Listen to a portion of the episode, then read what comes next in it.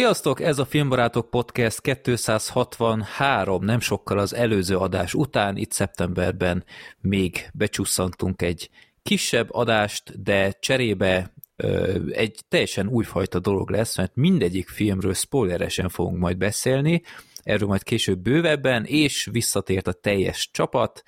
Itt van Black Sheep. Sziasztok! Sorter. Papaja. Gergő. Sziasztok! És negyediknek én, Freddy. Sziasztok! Üdvözlök mindenkit ebben a csodálatos podcastben.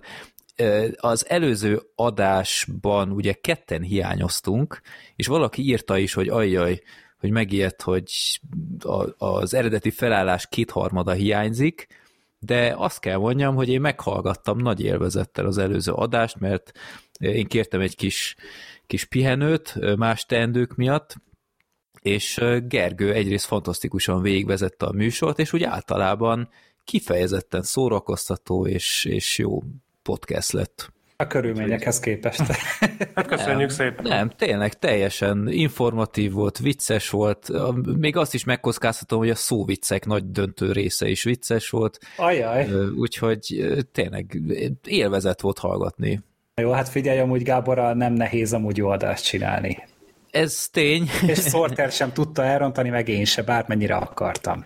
Rajta nem, de, voltunk de úgy is, hogy, úgy is, hogy nem ismertem sok filmet, egy tök jó képet kaptam az egész, hogy kicsit átéreztem, nagy ritkán van ilyen, hogy milyen az egy tök kívülállónak szűz füllel meghallgatni egy filmbarátok podcastet, és tényleg le a kalappal nagyon, nagyon jó. Ha, ha lenne ilyen, hogy podcast díj, akkor ezt nyújtanám be a 2023-ból. Köszi. Hát ez Én még annyit tennék tőled. hozzá, hogy én még nem hallgattam meg, de eltervben van, illetve, hogy remélem nem szoktatok hozzá a jó szó viccekhez, mert visszajöttem. Igen. Jó, úgyhogy uh, hallgassátok meg mindenképp, ha még nem tettétek volna az előzőt is.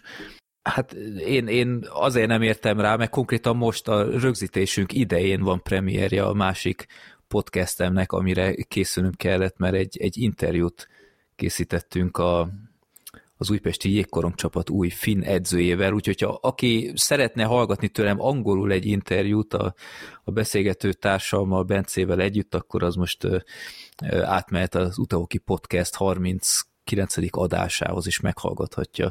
Néha kellett szavakat keresnem, de, de kifejezetten boldog voltam a végeredménnyel, úgyhogy ez egy kis promó a másik projektemre, de nem, nem üti egymást a két célközösség feltétlen. Jó, az előző adás óta nem jelent meg semmi más a csatornán, mivel még egy hete jelent meg kb. Nagyjából igen. Tehát a legtöbb hallgatónk még nem hallgattam úgy végig. Ez könnyen lehet, igen. Úgyhogy lehet, hogy nem is bánják, hogy rövidek leszünk ma.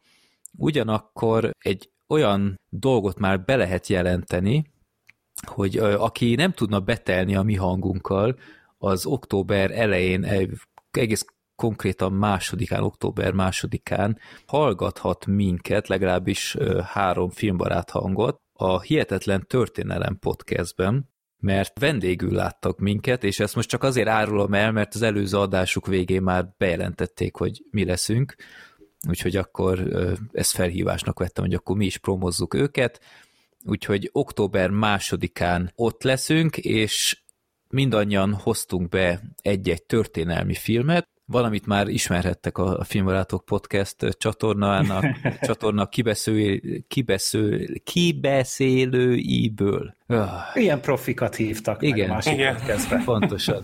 Hát nekik jobban ment. De igen, szóval azt nyugodtan fel lehet lenni, aki esetleg később hallgatja, lehet, hogy már tényleg meg is jelent, úgyhogy hihetetlen történelem, podcast ajánljuk, nagyon jó kis beszélgetés volt. És e, ez, ez volt az első, hogy így meghívtak minket így, Hát csoportosan. így csoportosan. Ja. Tehát ilyen-olyan felkérések voltak már, de így, hogy együttesen, ez egy premier volt, úgyhogy köszönjük szépen És egy élmény. nekik. Igen, igen, nagyon-nagyon jó beszélgetés volt. Jó. Majd én is meghallgatom, én nem voltam ezen, úgyhogy majd senki se. Tehát én nem azért nem fogok megszólalni, mert megsértődtem, hogyha valaki esetleg... Tehát a Károlyt helyettesített. Én, én, én örülök, hogyha ezekre az adásokra tudok készülni. Igen.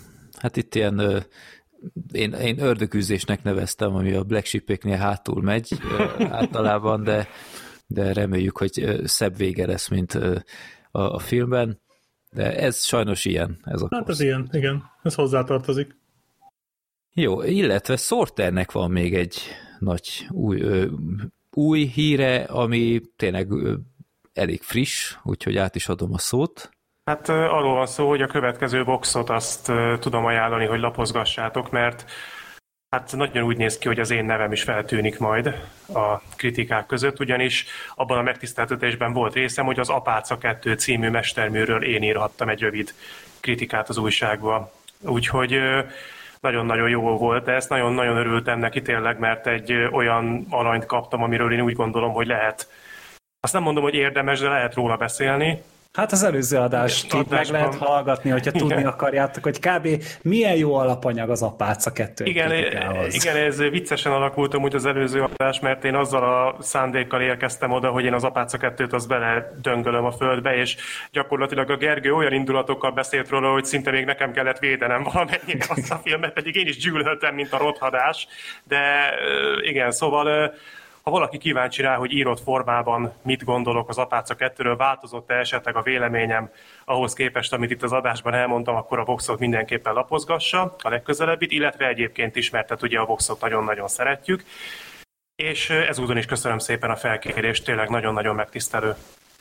Uh-huh.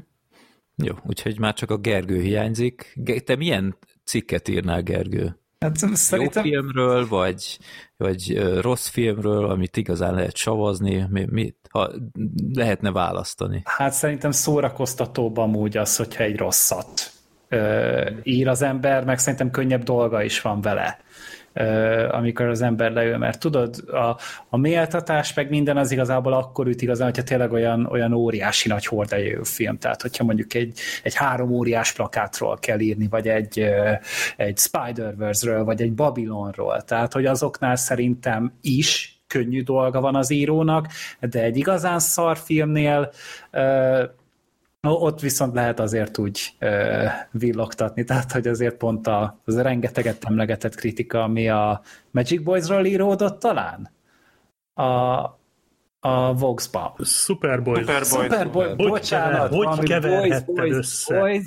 Uh, tehát, hogy egy olyan stílusú kritika szerintem úgy sokkal maradandóbb tud lenni, úgyhogy lehet, hogy inkább én is valami olyasmit kérnék. Mondjuk egy feláldozhatók négyről írnék szívesen. Hmm.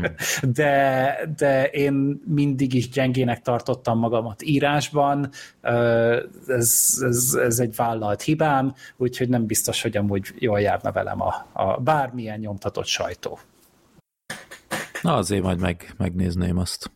Úgyhogy, ö, ja, elkerülhetetlen ezek után most már Gábort nyomás alá helyezzük.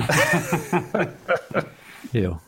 Na, a, akkor menjünk a borítóképhez. Egy darabot kaptunk, ismételten a jó öreg Brian-től, és legutóbb ugye Gergő kicsit megsértődött, hogy ő nem volt rajta a szálakakuk fészke borítóképén, most ö, 1, 2, 3, 4, 5, 6 szorosan kompenzálva lett, mert a Hideg Hal című népakaratás filmünkhöz mindenkit ő alakít. Ez egy Gergőception.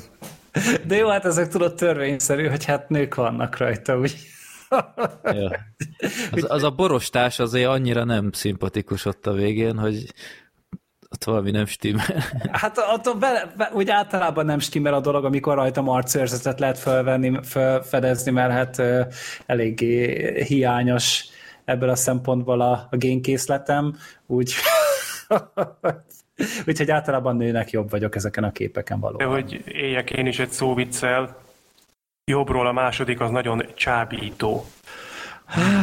Igen, ezt nem hallottam most rám. Nem, nem, nem, szerintem ma még, ma még nem sütötték el ezt a poént.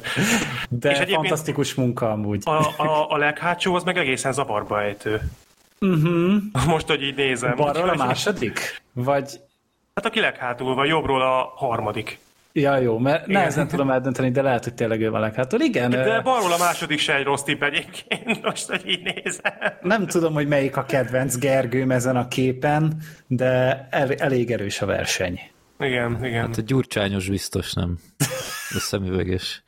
Hát én még nekem még mindig a, az a Gergő a kedvencem, akit, akit egy olyan borítón kaptunk meg, amit nem tudtunk kitenni, mert nem mertünk. Ja, igen. Ja.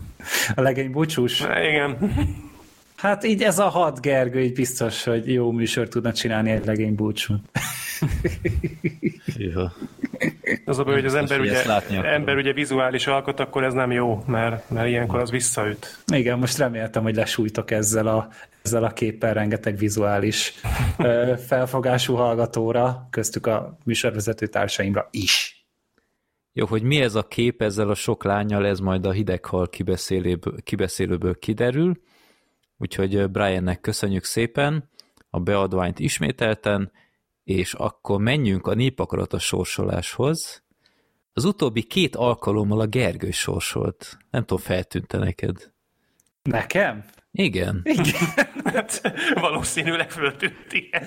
nekem igen fel. Hát, mert ugye legutóbb nem voltam, de azelőtt is, mert ott a gépem nagyon instabil volt, uh-huh.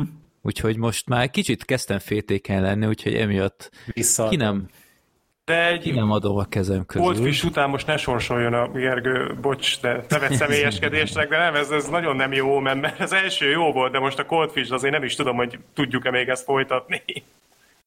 Jó, akkor megnyomom, hogy mit nézzünk legközelebb. Ez az 1764, most nem annyira az eleje felé. Mhm. 1764. Na, egy Ábel által küldött film. The Dawn Wall. Hmm. Mond ez nektek bármit is. Hát így berakom elsőre nem. a... 2017-es film. Aha. Na nézzük. Dokumentumfilm. The Dawn Wall. Uh-huh. Dokument, igen, igen. Sport témájú. 8,1. Az, az egy nagyon szép. És úgy látom, Ez ez hegymászós. Valami hegymászós. Ez olyas, mint a Free, free Solo, akkor lehet. Lehet, hogy valami olyasmi, igen. Hát, jó, hát végül is olyan régen volt már tériszonyom, tök jó. Nyert azért jó pár díjat, fe- fesztiválokon azért adták.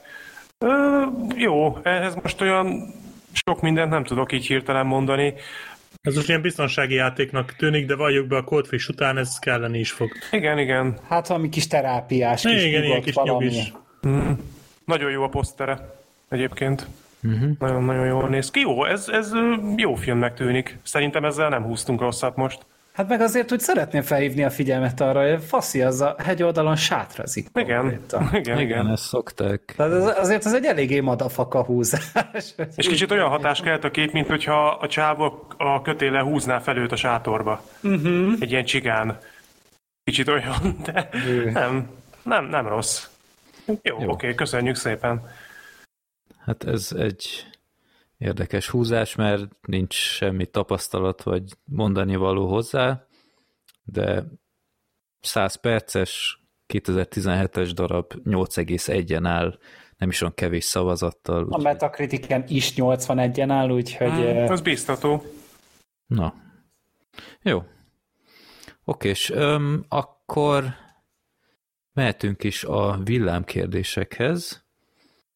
Öm, most itt másképp csináltam, most a telefonommal ilyen screenshotoltam, mert nem igazán fértem hozzá a régi gépemhez, amin vannak ezek a dolgok.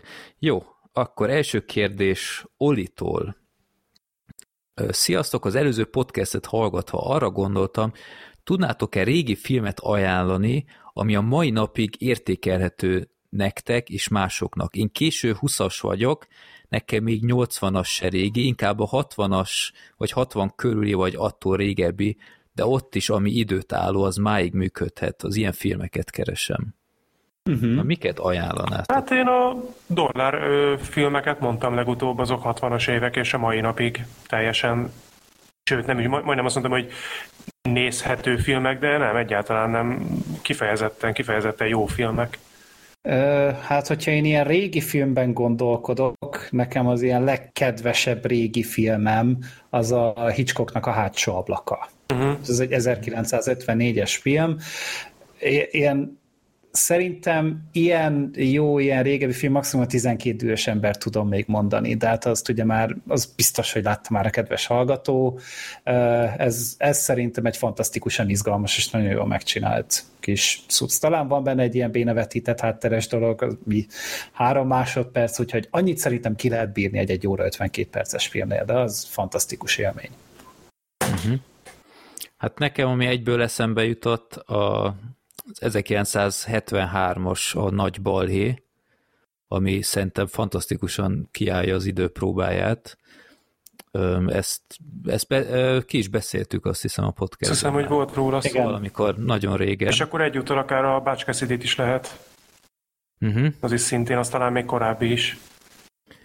Igen, meg ha már Hitchcock, akkor én a gyilkosság telefonhívásra erről is beszéltünk talán idén, vagy tavaly, vagy valamikor.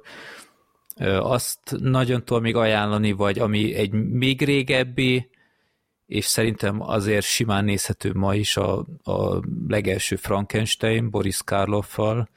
Szerintem az kifejezetten jól öregedett, és filmileg is tök jó. Meg a, ez is volt már a podcastben, az M, a város keresi a gyilkost azt vártam, hogy megemlítsd. Igen, az, az tényleg nagyon jó az a film, és meglepően nagyon meglepő az, hogy, hogy majdnem száz éves filmről van már szó, és egyáltalán, egyáltalán nem látszik rajta. Abszolút nem. Na jó, száz talán túlzás, de mondjuk 90. Hát kicsit olyan színházias nyilván a, a teátrális picit, de... de... Ez hozzá tartozik Ja, úgyhogy hát meg tényleg a Steve McQueen régi filmjei, vagy... Még egy eszembe jutott, még nem néztem végig, de nem annyira régen kezdtem el nézni, a, a Brandónak volt a Rock parton, On the Waterfront. Az is egy kifejezetten izgalmas és érdekes történet. Az, az volt a Brandónak az első oszkárja. Az a szerep, az is 50-es évek. És a, játszik benne még a Lee J. Cobb, ő a 12 dühös emberbe ő volt a hármas esküdt, és onnan lehet például ismerni, és hát fantasztikusat alakít benne, úgyhogy azt is tudom ajánlani. Így mondom ezt úgy, hogy félig láttam még csak a filmet. Uh-huh. Meg van olyan érzésem, az idei karácsonyi kiosztásnál is lesznek még Igen. darabok. Ez csak egy megérzés. Természetesen nem tudhatjuk, mert hol van még karácsony. Igen, még, még csak terv, terv szinten van. Black Sheep még bármi hozzá, vagy nem, nem mered bekapcsolni a mikrofon most. Ja. Jó, ezt úgy veszem. jó, jó. ja, látom, írta is, jó. Oké, okay, akkor szerintem azért kapott bőven nézni való tippet, meg a hallgatók is szerintem. Na, a másik kérdés Bálinttól, Sziasztok, épp a 260-as adást hallgattam, amiben mondtátok, mennyire ciki lesz a jegypénztárban jegyet kérni a Kék Bogár című filmre. Hát ez csak egyikünkre volt, igaz? Adódik is a kérdés, volt, amit cikinek éreztetek? Van, amire emiatt inkább online vettéd, vettetek jegyet? Korábban online vettem egy jegyet, de Gergő javaslatára inkább foglalok én is, és átveszem a jegypénztárban, nem fizetem ki a kényelmi díjat, ami kész vicc, jó, ez egy másik téma de ö, így meg olyat kell kimondani a pénztárosnak, hogy egy egyet a tini ninjákra, stb. Mondjuk az pont jó film volt. Üdv Bálint. Erről a Black Sheepnek amúgy van sztoria, csak nem akarom ő helyett elmondani, úgyhogy hát addig visszaér. Uh-huh. Ilyen alkalom, hát... Hát a, a Mother volt egy kicsit fura. Hát igen. Ezt azt hiszem az összes szóviccet elsütöttük annak idején, hogy egy egyet az anyámra hátulról, meg ilyenek. Ö, hát úgy őszintén nem tudom, hogy bármikor is ciki lett volna kimondani egy filmcímet jegyvásárlásnál. Hát most figyelj, mi beülünk ugyanúgy ilyen mesékre, vagy bármire, és most filmet nézni megyünk most így. Én már egy, egy jó ideje ott vagyok, hogy ez igazából nem, nem lehet gáz. Tehát most hogyha mondjuk abból, a, abból az oldalból közelítjük meg, hogy mondjuk a Fifty Shades of Grey-re mondjuk ciki jegyet venni, ha, Aha. Ja, hogy nem, nem akarod, hogy összemossanak azzal a szemét, de így is úgy is mocskosul, mocskosan fogsz kijönni a teremből, de nem tudom, ezen, ezen már nem szoktam ilyen kínos érzéseket táplálni magamban. Nekem egy olyan... Egy 365 napra ott lehet, hogy megkértem volna mást, hogy vegyem meg. Hát igen, de ott sem a film cím effektíve a... a... Hát a szégyen érzet. Hát mondjuk akkor a slenderman azt esetleg tudom mondani. nagyon, nagyon bujkáltam ott a Black Sheep mögött, hogy nehogy észrevegyék, hogy ketten vagyunk. Nem, ami, ami sztori nekem erről eszembe jutott, az néhány évvel ezelőtt a beszédemmel még több probléma volt, tehát akkor még gyakrabban előfordult, hogy én megakadtam beszéd közben és ez most arra azért sokat javult, de nekem azzal tényleg komoly problémáim voltak, hogy voltak bizonyos filmcímek, amiket tudtam előre, hogy nem, nem fogom tudni kimondani.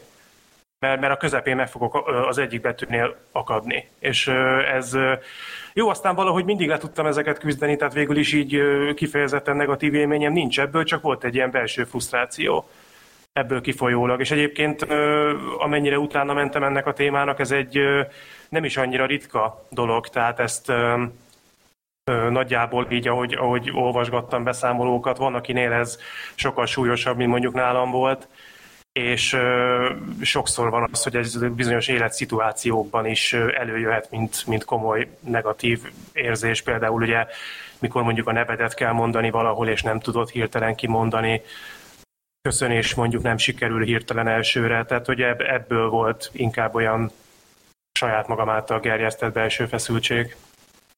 Nekem mondjuk egy a, ilyen... Mondjuk a dadogónál nehéz lehet mondjuk a rettenthetetlenre jegyet Hát az eredeti címét kell mondani, Braveheart, és akkor Mel Gibsonos hogy... filmre. Ja, a Mel Gibsonos kékarcú film. Kérek. Nekem egy valami jut eszembe, amikor az első Pókverzumra kértem jegyet, és ott volt az, hogy kértem, és akkor kérdezte, hogy de ez nem egy rajzfilm. És így mm.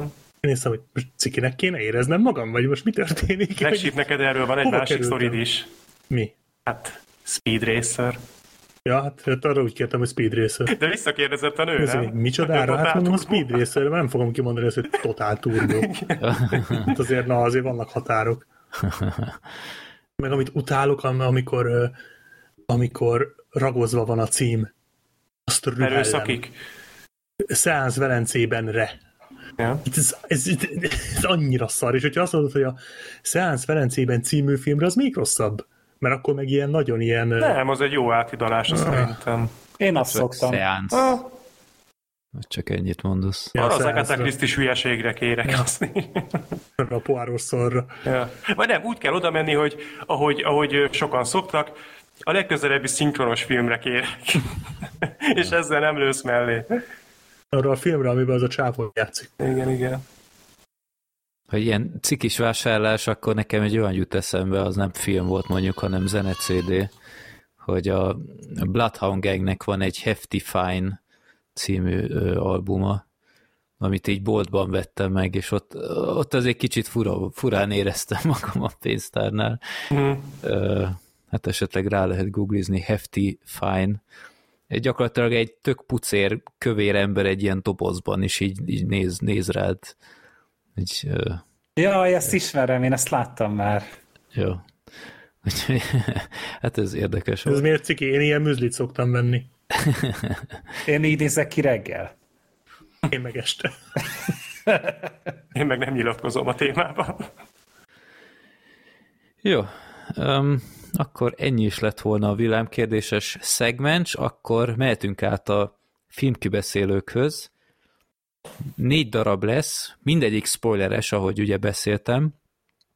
A feláldozhatók négyel kezdünk, ott azt hiszem nyugodtan lehet spoilerezni, mert aki a történetére akarja megnézni a feláldozhatókat, azt szerintem nyugodtan kapcsolja ki a podcastet.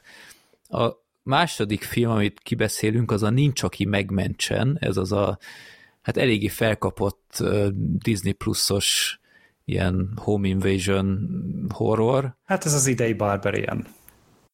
Ja, vagy, vagy Prey, vagy nem tudom. Tehát ilyen, hát legalábbis így hype-ra, így a semmiből jövő hype igen, igen, igen.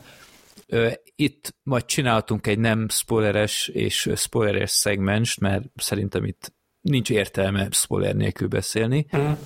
Utána ugye jönnek a franchise hetek, a Mad Max első részét fogjuk kitárgyalni, ott is igazából szerintem elég közismert, meg érted, hát több mint 40 éves film, és leginkább a második részt ismerik, ahol gyakorlatilag elmondják, hogy mi történt az elsőben, meg annyira nem mély a sztori, úgyhogy szerintem itt is belefér, illetve a népakaratás hideg halunk az aztán pláne olyan, hogy én, én itt nem is vagyok hajlandó spoiler nélkül beszélni erről a filmről. Ezt körülírni se, még megköszönhetem, hogy spoileresen is nehéz lesz átadni, hogy ez a ez, film ez micsoda. Igen, igen, de erről majd ott kitérünk. De akkor kezdjük a feláldozhatók négyel, ezt láttuk mindannyian kivéve a Sortert, akinek neki volt egyedül esze. és... Igazából olyan rosszakat hallottam róla, hogy úgy voltam vele, hogy hárman elegek lesztek ti ahhoz, hogy, hogy szétszaggassátok, úgyhogy... De én, én nagyon-nagyon jót fogok vacsorázni közben, mert nem szeretném, hogy esetleg elszpoilerkedjétek nekem itt a filmnek a lényegét. hát meg csak el ne roncsuk a gyomrodat így ezzel a fostengerrel, ami dőlni fog a szánkból. A Coldfish már megcsinálta már, úgyhogy mindegy. Az igaz. Jó, ha már egy szóba jöttek az előzetes pusztító kritikák, igazából én ezeknek nagyon örülök, mert mert tényleg annyira rosszat vártam, hogy miután kaptam egy, egy elég fos filmet, még így is jobbnak érződött, mint amilyenre számítottam, úgyhogy én vagyok ebb itt a nyertes igazából az egészből. Hát a story, hát egy, egyre fogyatkoznak a feláldozhatók, legalábbis az ilyen régi arcok, azok, hát maradt a Stallone, a Statham, a Kotor, Coacher. Vagy Coacher. Biztos Dolph Lundgren. Dolph Lundgren. Nem, nem Koturnak hívják, Randy Kotur. Én Randy Coachernek hallottam egyszer, de lehet, hogy amúgy az, amit te mondtál, úgyhogy majd, majd valaki Itt megmondja. Lehet, hogy egy Star Wars játékról nevezték el Kotornak. Ah, de hülye vagy. Jó, én ezt nem is értem, úgyhogy akkor folytatom. Ez elég szomorú. Figyelj, még annál, a, a, amikor játszottunk még a mit nem ismertem a gyűrűk urából? A, nem a Mordon, mi az a kapu? Mordont? Vagy kire gondolsz? Nem, ott a Sirinnek a rajzát kellett volna felismernem, és mindenki már őrjöngött, hogy miért nem ismerem fel, és valami, valami kapu gyűrűk urában, az a törpök kapuja, vagy hobbit, mi mit tudom én. Jó, majd kitalálom mi ez. Jó, Ö... Ja, Mória bányáira Az, Mória. És ott Mória, Mória, oda nem tudom, mi az a Mória, nem igaz. Jó. Szóval feláldozhatok. Az uh, bezzeg, tudod, hogy micsoda. Igen, igen. És, és esküszöm, tehát amilyen rossz a felhozata a mostanság, én, én még vártam is ezt a filmet, mert én az összes eddigit is láttam, még a szupercellákat is mind láttam moziban, akkor pont a feláldozhatók négyet hagynám ki, és hát egyetértünk szerintem mindannyian, hogy a széria a legrosszabb darabja. Ne, nem tudom, szerintem azért ez jobb volt, mint a kettő, meg a három, de az első az nem. Ja, bocs, bocs, megint összekevertem a szupercellával. Hogy történhetett ez meg? Aj, nem értem. Igen. Pedig még egy informatikus is itt volt. I, hát ez az, ez kavart, ez kavar meg állandóan, de most nem volt informatikus, úgyhogy nem is tetszett. Nem volt szemüvege, így nem hittem el, hogy okos. Nem is kellett okosnak lenni. Ez igaz, nem is volt okos, ja. Közben kerestem videót, hogy hogy mondják a nevét, Kotur, jól mondtad, Freddy, megkövetlek, ez az, figyes. Ez az, ez az. Szóval akkor Andy Coacher még ott volt a, az eredeti ö, csapatból. Ő az edzők őre, a coach őr. Igen. Mondtam, hogy nem lesz jó, ez megmondtam az elején. Nem fogunk végezni időben. Jöttek hozzá még új arcok, akiket én helyenként egyáltalán nem ismertem, konkrétan, itt most ki is írtam, hogy honnan kéne ezeket ismernem, Levi, Levi Tren, Jacob Scipio, who the fuck, nem tudom, jött még 50 Cent, őt azért ismerjük. Sajnos. És uh, Megan Fox, ő volt hát itt a nagy, nagy dobás, ki nem ismeri Megan Fox-t az akciósztár szerepeiből, uh, és hát a sztori az nagyjából az, hogy, hogy vala Jordánia, vagy nem, Líbia, bocsánat, Líbiában elloptak mindenféle tölteteket, hát úgy nagyjából, és hát vissza kell szerezni természetesen, és ezek után elmennek oda, és itt most jön egy óriási giga spoiler, hogy miközben ö, zajlik az akció, a Stellon az a, a híres feláldozhatók repülőjében még repked, de lelövik, és Stallone meghal. és uh, még, még a, a eszenesedett holttestét is megtalálják, és a gyűrűjét, és úristen, micsoda dráma, és itt most megkérdezném tőletek, hogy hány percig kételkedtetek, hogy tényleg meghalt? Én komolyan azt gondoltam, egyáltalán. hogy meghalt, mert hogy szerintem már neki is a fasza tele van ezzel Igen. az egész szarral, és hogy, hogy, hogy ez a legbiztosabb kiút neki, nem? Igen. Én is így voltam vele egy 10 percig kb., és öm, még mondtam is magamban, hogy na, ez végre egy, egy meglepő tökös húzás a filmtől, aztán eszembe jutott, hogy várjunk csak a Stallone, az sosem engedi, hogy meghalljanak a karakterei a filmekben, és és akkor rájöttem, hogy úristen, itt biztos az lesz, hogy annyira gyanús volt ez az egész, hogy ott mutatják is a hulláját, hogy garantáltan húznak egy valami Amerika hármat, és hát spoiler, így is lett, de hogyan? Él. De az meg kicserélte Na. egy törpére, és senkinek nem tűnt fel. Ja. Tehát, hogy az meg, és az egy, hát mert egy, a gyűrűjét. Egy törpe, de ez egy törpe volt. Értem, hogy összeégett, de ez egy törpe volt. De, de meghal a kutyád, aki egy Bernát hegyi. Nem, bocsánat, el akarod játszani, hogy a Bernát hegyi kutyád meghal, és odarakod egy tacskó tetemét. Tehát, hogy ez, itt ez történt. Rajta volt a gyűrű. Bocsánat. Hát ez csak rajta lehet, úgyhogy nem Igen. is nézték, hogy egy fejjel kisebb. Meg, nézték, meg... hogy amúgy a csávó az fele akkora baszt meg. Meg, meg hogy kell elképzelni, hogy az a fazon végig ott volt hátul a, a pilóta fülkén. Meg, meg egyáltalán az az ok, hogy miért csinálták ezt. Tehát ti ezt felfogtátok? Nem. Valamit magyarázott, hogy így akarta előcsalogatni a pumát, vagy pár tucat, Nem, vagy hogy, micsoda? hogy ö, ezzel nyílt meg az aktája, hogy ő meghalt, vagy valami, és így meg az egy... nézni. Hát ekkora hülyeséget, Igen.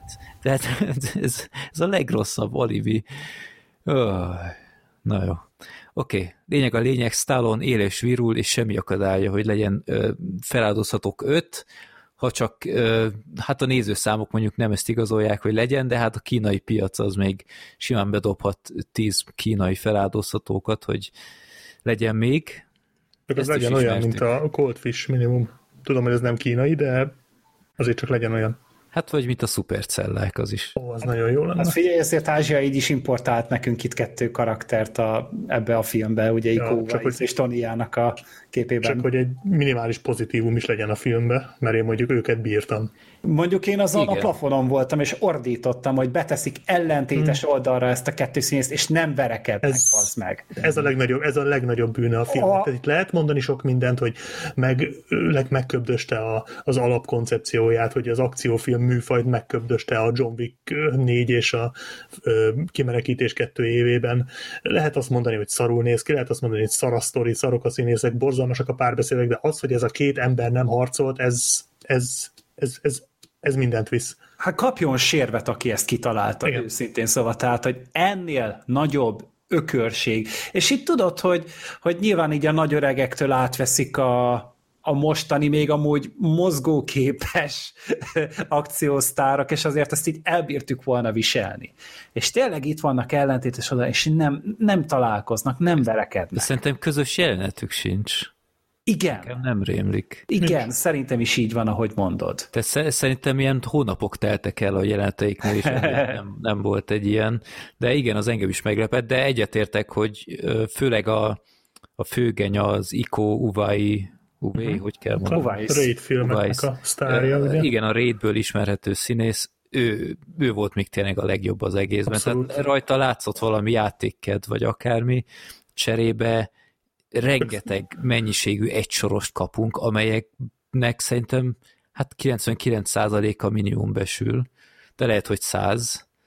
Én henki nem is értettem, hogy, hogy itt hol volt a, a poén próba, vagy én nem tudom. Én mondjuk ezzel egyetértek, viszont ha most mond, mondhatnék még egy pozitív dolgot a filmbe, vagy legalábbis olyat, ami nekem úgy nem volt teljes mértékben idegesítő, hogy szerintem a film humora az néha egészen jó. Tehát azt én értékeltem ebben a filmben, hogy sokszor csinálja, hogy a, elő egy poént, és aztán ezt a poént sokkal később visszahozza. Gondolok itt például arra, hogy a, ott van az a videó a Jason Statham-mel, aki a biztonsági őr, a, amin én mondjuk jót nevettem, és akkor a hmm. végén visszahozzák ezt a poént például, meg hogy a végén, tehát ott van ez a hát kevésbé volt elegáns, de az is nagyjából ilyen volt, hogy a, a aranyesős poén, az is, az is úgy volt, hogy az elején bedobták, és aztán sokáig nem volt, és aztán a, a közepe táján meg megint előjött az a poén, uh-huh. illetve a, én önmagában borzasztó volt ez a hülyeség a törpével, hogy kicserélte a Stallone, de az az egyetlen egy része nekem valamennyire tetszett volna, ha nem ilyen kókányszar az egész, hogy ott is a film legelején lévő jelenetből hoznak vissza egy karaktert a legvégére. Tehát, hogy ezt, hogy keresztül visznek így egy poént, ez, ez szerintem jó. Ez sokszor, sokszor egyszer-kétszer működik a filmben, nem sokszor, de, de ez úgy, úgy valamennyire nekem pozitív. Az egysorosok azok borzalmasak, de egyébként azok a másodikban meg a harmadikban is elég leprák voltak sokszor. Hát ott legalább jobb színészek voltak. Mm. Tehát, na mindegy, én, én még talán azt emelném ki pozitívumként, hogy a, a story bár full alibi volt, de úgy, úgy, ahogy még vitte előre a történetet. Tehát így ezek a helyszínek mondjuk egész érdekesek voltak azzal a tankerhajóval, meg ilyenek. Meg, nem meg, meg egyes akciójátek is egész tűrhetőek voltak, tehát az a motoros rész. Mm, az úgy a, volt, ja. vagy, vagy amikor az autókat ha. lövöldöztek, és bár... A retített háttérről majd beszélj. Igen, de az is addig tetszett csak ez az autós üldözés, amíg rá nem jöttem, hogy a jelenet végén hiába lőtték halomra egymást, egy golyó nem, nem volt a golyó nyom nem volt a, a kocsin, tehát hogy hogy lehet ilyen trehányul megcsinálni egy ilyet. Na mindegy, de, szóval itt-ott azért nem volt rossz az akció, de, de sokszor még hogyha jó is lehetett volna mondjuk igazi járművekkel, akkor lehet, hogy többet dobott volna az egészen, de hát gyerekek, tehát ez, ez a CGI, ami itt volt, Hát ennek a filmnek a 100 milliós költségvetése az az évtized pénzmosása. Ez nagyon Ez durva. Tehát, hogy itt szerintem mindenki zsebre tette a, a költségvetésnek a nagy részét, és semmit nem csinált. Tehát ez, én azt hittem, hogy a Flash azért meg fogja nyerni ezt az évet így ö, ö, szar CGI szempontjából, de aztán jött így a, a feláldozható, hogy na, akkor fog meg a fehérje turmixom, és, ö, és hát egy olyat produkált, tehát, hogy egy homokozóba a, a kéz és láb nélküli gyerek amúgy jobbat produkál annál, mint amit hát, láttunk. Hát, tényleg Asylum szintet kaptunk. Walking Dead, ez ilyen Walking Dead-szerű vetített háttér a Walking Dead legrosszabb évadjaiban. Tehát hát, a vetít, igen, hát a vetített hátterek az egy dolog, és üvöltött sok. De az a durva, hogy sokszor nem is értettem, hogy miért van vetített háttér, mert hogyha nem tudom, én egy repülőgépbe vannak, ami éppen megy, vagy akármi, azt mondom, hogy oké, okay, de hallod, itt, itt voltak olyan részek, hogy ott állnak egy ilyen, ilyen stégen a parton, vagy, vagy és vetített háttér van. Mondom, ne, ha, egy, ha egy filmes stáb nem hajlandó elmenni és elvonulni egy napra valami ö, partszakaszra, akkor ne csináljon filmet, főleg nem, ha 100 millióból készül. Tehát ilyen, ilyen brutális, meg, meg a, a nyitó jelenetben ott éreztem, hogy atya úristen, amikor a, megtámadják a líbiai bázist, és, és a CGI helikopter a CGI tankra lő, és, és borzalmasan néz ki. De és a vérfröccsenések is ráadásul, bár mondjuk amúgy ez a korábbi filmekben is sajnos CG-vel volt megoldva, azt ott is nagyon-nagyon utáltam, de hogy, hogy itt is agyon van ez az egész tolva, rettenetesen műanyag minden, és ráadásul amit meglátsz, vagyis nagyon-nagyon kevés dolog van, amit látsz, mert amúgy meg minden akcióját szarrá van vágva. Tehát, mm. hogy így ilyen ütésenként van benne valami vágás. És megint vissza kell kanyarodni ugye a két távol-keleti harcművészre, hogy amikor ők akcióznak, ott is ütésenként van egy vágás. De ezek profik, bazd meg, tehát, hogy ezek amúgy három percen keresztül bírják csinálni ezeket a jeleneteket, anélkül, hogy vágni kelljen benne. Hát a Tony már ő is egy 60 éves. De a Tony az még bírja az iramot. Tehát, hogy ő amúgy meg így megnézel egy mostani kortárs filmben, még kurvára bírja amúgy az egészet. Hm. Tony már 60 éves. Hogyha Isten 40-nek néz ki. Hát én 50-et mondtam volna, de elhiszem, hogyha tényleg 76 tos születésű. 46. 47 éves. 47 éves. Hát, Akkor Ja nem, a, a Randy Couture-ral Na hát ő, ő ugye nagyrészt csak ül meg fekszik a filmben. Ja. Nem, neki, a, a, neki annyi szerepe van, hogy mindenki rácsodálkozik a karfió füle. De ez már a negyedik film óta ez megy, nem? Meg neki ez azt, a karaktere. De, de az a durva hallott, hogy ezek harcedzett, harcedzett profik, zsoldosok, meg minden, és nem hallottak erről a fenoménről, hogy, hogy akik birkózik, meg küzdősportozik, Na, nem, mert ez, ilyen füle. Ez csak egy visszatérő poén-szerűség, ez a mindegyik film részben volt ilyen. Úgyhogy most meg attól, hogy most valaki zsoldos, meg nem kell, hogy értsen a birkózáshoz, de ja, ez így ilyen elég szar poén, amit, ami kb. az első részben volt vicces. De nem, mert már az első óta nyomják, és hogy ez így nem ciki, hogy még a negyedik filmben is ezzel szórakozunk. Tehát Nekem én... mondjuk annyiból ez nem volt baj, mert az első részben én emlékszem arra, hogy ott volt egy ilyen tök jó poén, hogy elkezdi magyarázni a rendi ö, kotőr, hogy ö, neki méri ilyen a füle, és ahogy magyarázza, ugye a többiek így tátogják ugyanazt, tehát hogy jelzik azt, hogy ők ezt körülbelül már százszor végighallgatták, és akkor, hogy, hogy még a negyedik részben is ezt nyomja a csávó, az így visszahozta ezt a poént benne, hogy igen, ez valóban ezt minden nap elmondja, hogy méri ilyen a füle, tehát hogy így ez ez is nekem egy ilyen, ilyen oké okay poén volt. Hmm. Hát hogy csak az a baj, ez az, hogy, hogy tényleg még mindig ez a poén, hogy még mindig százszor elmeséli. Mert ebben a filmben is háromszor neki állt, nem? Hát körülbelül, ja. Hát kb. ja. És így lehet, hogy az a szerencsé, hogy ugye tíz év eltelt az előző óta, és akkor az emberek ezt elfelejtették, és őszintén szólva, én sem néztem újra a harmadikat, tehát hogy azért az egy, az, az egy elég szar film volt, de én az első kettőt amúgy így kedvelem. Kb. Én a harmadikat is egyébként. Ú, én, az, az nem. Én, de, az a Mel Gibsonos, ugye? A Mel Gibsonos, igen. igen. meg a Wesley Snipesos. Meg az Én Antonio Banderasos. Ja, ja. De micsoda más liga színészileg, mint igen. a...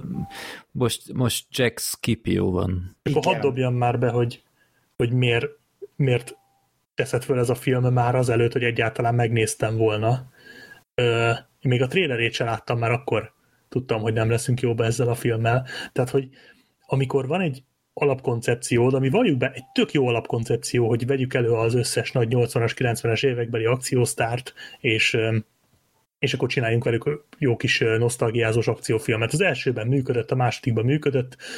Szerintem ez még a harmadikban is működött, már rezgett a léc, tehát ezt aláírom, hogy az a leggyengébb a trilógiából, de azért még bedobtak egy Mel gibson azért még egy Wesley Snipes megjelent. Harrison okay, Ford is volt, nem? Harrison Ford, igen, igen, az is, ő, ő, ő is ott jött be. Um, én még azt a filmet kedveltem, tehát én tényleg szeretem ezt az egész, ezt az egész feláldozhatók jelenséget, szerettem, és mondom, én még a harmadika, harmadikat is kedveltem, de el tudom, de látom a hibáit, és el tudom fogadni, ha valaki az, arra már azt mondja, hogy ez már nem működött. Szerintem is az a leggyengébb, de még a koncepciót az se köpte szemen. De az meg a 50 Cent. Tehát, hogy meg a Megan Fox. Tehát komolyan? Most mi, mibe került volna azt mondani, hogy gyerekek, ö, itt van a negyedik rész, eltelt majdnem tíz év, akkor most meg fölkeressük a Lorenzo Lamast, meg fölkeressük a Michael Dudikoffot, tehát elkezdünk túrni Pia a karrier, vagy, vagy Pia karrierét, vagy a, a bolójángot, tehát hogy most előkeressük a C kategóriát, most be, le, le, lemászunk a C kategória alá. Vagy egy Jackie Chan. Akár onnan szedjük fel az arcokat, és akkor és akkor elfért volna a 50 cent is még pluszba, mert miért nem most akkor, akkor legyen 50 cent, de az, hogy a 50 cent a húzónév, az röhely. Tehát ez a sorozat, ez nem a 50 centről szól, ez a Michael Dudikoffról szól, meg a Boloyangról szól, meg a Don the Dragon Wilsonról, tehát hogy ha, ha már, és, és érted, ezek az emberek mennyi pénzért vállalták volna ezt a filmet? Három Így se költöttek semmire. Tehát, hogy most ez az. Ki, Tehát, ki volt ha már úgy is... Jason Statham kérte szerintem sok pénzt, de hogy rajta kívül senki. Igen. Tehát, hogy érted, hogy most lett volna a tökéletes alkalom arra, és akkor még lehet, hogy olcsóbban is ki tudták volna hozni, mert lehet, hogy ezek, akiket felsoroltam, meg még öt hasonló kaliberű, úgymond idézőjelbe sztár, összesen nem kértek volna annyit, mint a Megan Fox. Uh-huh. De most tök mindegy, érted, akkor költsenek rá 100 milliót, nem mondják már nekem, hogy nem fért volna bele. És akkor, és még ugyan, ugyanúgy szar lett volna a film, nem arról van szó, tehát ugyanezt a filmet azokkal a csávokkal csinálják meg, ugyanolyan hulladék lett volna, de hát legalább mondjuk az. Andy Garcia nélkül, tehát hogy most... Azt tudtam volna élvezni. még a harmadik rész kapcsán hallgattam egy podcastet, amikor az még új volt, de ez nagyon, tehát ez nagyon régen volt, de ez megragad bennem, amikor sokan már, és akkor még nem készült el a harmadik rész, hanem csak az előzetese volt, és hasonló hasonlóról beszéltek, mint én most, hogy már az előzetes alapján meggyűlölték a filmet, és ott volt ugye a Kelsey Grammer a harmadik részbe. Uh-huh. És valaki kiakadt azon, hogy mi a francot keres ebben a Kelsey Grammer? És most ez nem a Kelsey Grammerről szó, tudjuk, hogy ő egy jó fejember, meg jó színész, meg minden, de ő nem egy feláldozható. Tehát mi köze van ehhez a Kelsey Grammernek, meg a fiatal színészeknek, hát idézőjel színészeknek. És ott, ott például felvetették azt, hogy most mi nem lehet azt csinálni, hogy a főgonosz szerepekre behoznak ilyen régi 80-as évekbeli gonoszokat, akiknek senki nem tudja a nevét, tehát én Tom Sizemore, meg a hmm. Beverly Hills zsaru főgonoszára biztos emlékeztek, az egy ilyen tipikus olyan ember volt, aki minden ilyen B-kategóriás filmben gonoszokat játszott, és ez így nagyon megragad bennem, hogy, hogy igazuk van, tényleg ezt kéne csinálni, hogyha, hogyha komolyan gondolnák ezt a koncepciót, akkor fölkeresnék ezeket az embereket, és elvállalnák, mert ezek az emberek már semmiben nem játszanak. Tehát Z kategóriába játszanak ezek az emberek, vagy abba se. Biztos vagyok benne, hogy 80%-uk szívesen eljött volna ide bohóckodni, és mondom, ugyanúgy nem lett volna jó a film, de legalább a koncepcióhoz tartották volna magukat. Legalább azt mondhattam volna, hogy ez, ez nem egy jó feláldozhatók film, de legalább egy feláldozhatók film lett volna. Ez, ez, amit itt most láttunk, ez nem egy feláldozhatók film, ez egy gyatra, hulladék, C alatti kategóriás akciófilm, ami hát mondanám, hogy a kínai piac legaljára készül, vagy ez a, ez a kínai videótékák alsó polcára készült gyakorlatilag. De még az sem én, baj, hogyha... Én, én őszintén szólva megsértve éreztem magam, miközben néztem ezt a filmet. Az egyetlen, úgymond, ami miatt tényleg nem, nem tartom az év legrosszabbjának, vagy ilyesmi, mert amit már elmondtam, hogy a, az Iko Uvaisnak örültem, mert őt mindig örülök, a, ha látom a Tony Zsát is jó volt látni, a humor nekem itt ott működött, meg a közepén a közepén úgy valamennyire nézhető volt, tehát amikor ott a hajóra odaért a Jason Statham, és amíg még sötét volt, és nem látszott ott a trükkökön, hogy mennyire borzasztó a CGI, és ott volt a motorozós jelenet, meg ott kiszabadította őket, ott úgy, úgy valamennyire nekem úgy, úgy, úgy működött. És azt mondtam, hogy ha ezt a szintet tudja tartani a film a végéig, akkor, akkor azt mondom, hogy ez egy ilyen gyenge közepes, de hát ezt talán el lehetett felejteni. Hát ha a Megan Fox, mint húzó név, ezzel nem is lett volna bajom, ha mondjuk csak egy ilyen, ilyen mellékfigura, akár a Statham barátnője, mint aki az is volt, de mint akcióhős, sőt, elnézést, nem mint akcióhős, mint csoportvezető, tehát ő vette át a Stallone helyét, és komolyan vehetetlen volt egész egyszerűen, tehát még egy, egy feláldozhatók sorozaton belül is szerintem nevetséges volt, de, de semennyire nem működött a, az álca, hogy most el kéne hinnem, hogy ez a 40 kilós nő a, a nagy akció király. Tehát ez, ez jó, hát nem annyira rossz, mint a bűntudat nélkülnél volt az a másik 40 kilós nem tudom, emlékeztek-e még arra a nőre, aki az ezredes volt a hírszerzésnél, vagy én nem tudom mi, hát mondom, nevetséges, de itt, itt ez egyáltalán nem működött, meg, meg Jézusom, Megan fox mi történt gyerekek? Tehát 37 éves az a nő, tehát hogyha a Transformers óta... Ahhoz képest egészen szarul néz ki. Igen. Tehát, hogyha, ahhoz, tehát, hogyha a Transformers óta semmit nem csinál, akkor sem szabadna így kinéznie, mint most, mert nem az van, hogy meghízott, vagy akármi, olyan olyan feleslegesen szét van plastikázva, így, így nem értetett. Tipikus úgy néz ki, mint amikor a, a régi film színésznők, akik nagyon kelendők voltak, elérik az ötvenet, és rájönnek, hogy úristen, most már nem kapok olyan szerepeket, amiket szeretnék, és akkor le plastikázom magam 40-re. De Megan Fox nem 40 és nem 50, hanem 37, de ez a rohadt plastikázással annyira elcsúfította magát, és, és ez sem tett jót, hogy, hogy elhiggyem ezt a szerepet neki. Én gyűlölöm a plastikázást komolyan, tehát mindenki vállalja a ráncait, és, és nem tudom én, a, a természetes öregedés az ugyanúgy tök szexi lehet, de ez, aj, nem. Úgyhogy ez, ja meg gyerekek a végén ezek a csavarok, tehát a, a, a Stallone az egyik, de a, a, hogy, hogy ki volt végül a főgonosz, hát az, az is fejfogós. Hát ki volt az, aki viszont ezt nem találta ki? Hát mindenki. De én nem is értettem ezt, hogy és hogy lett bevezetve, ahogy gyanús volt, hogy, hogy ez a nagy név, az Andy Garcia, ne, Andy Garcia, Ő de, az. Ja, ő Andy, jó, igen. Mindig összekerem az Andy Garciát a Baldwinnal, ez csak nálam van így? Csak nálad. Csak nálam, jó, elnézést. Én a Paul Giamattival keverem.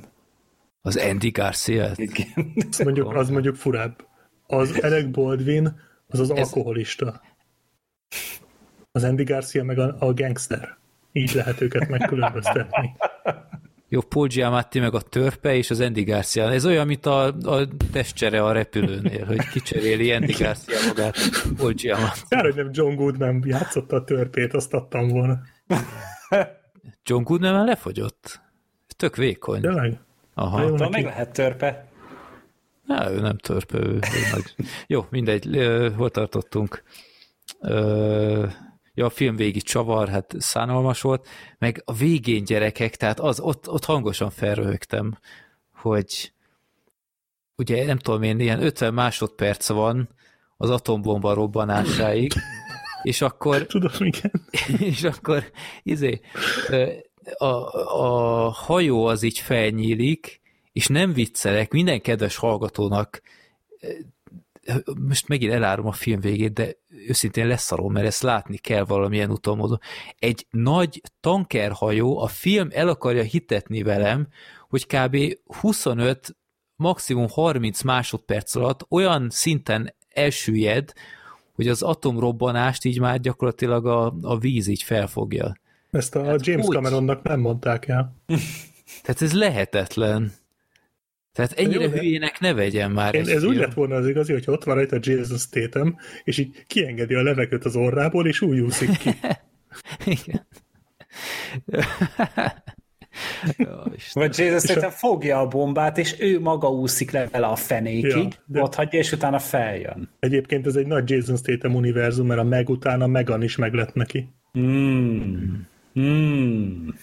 Jó, szóval az, az egy az hiper cringe az a jelen. Tehát amikor Az csinálták a CGI-t hozzá, akkor, akkor nem szégyelte magát senki, hogy figyelj főnök, ne lassítsuk le legalább egy kicsit. Nem, nem, jó lesz ez.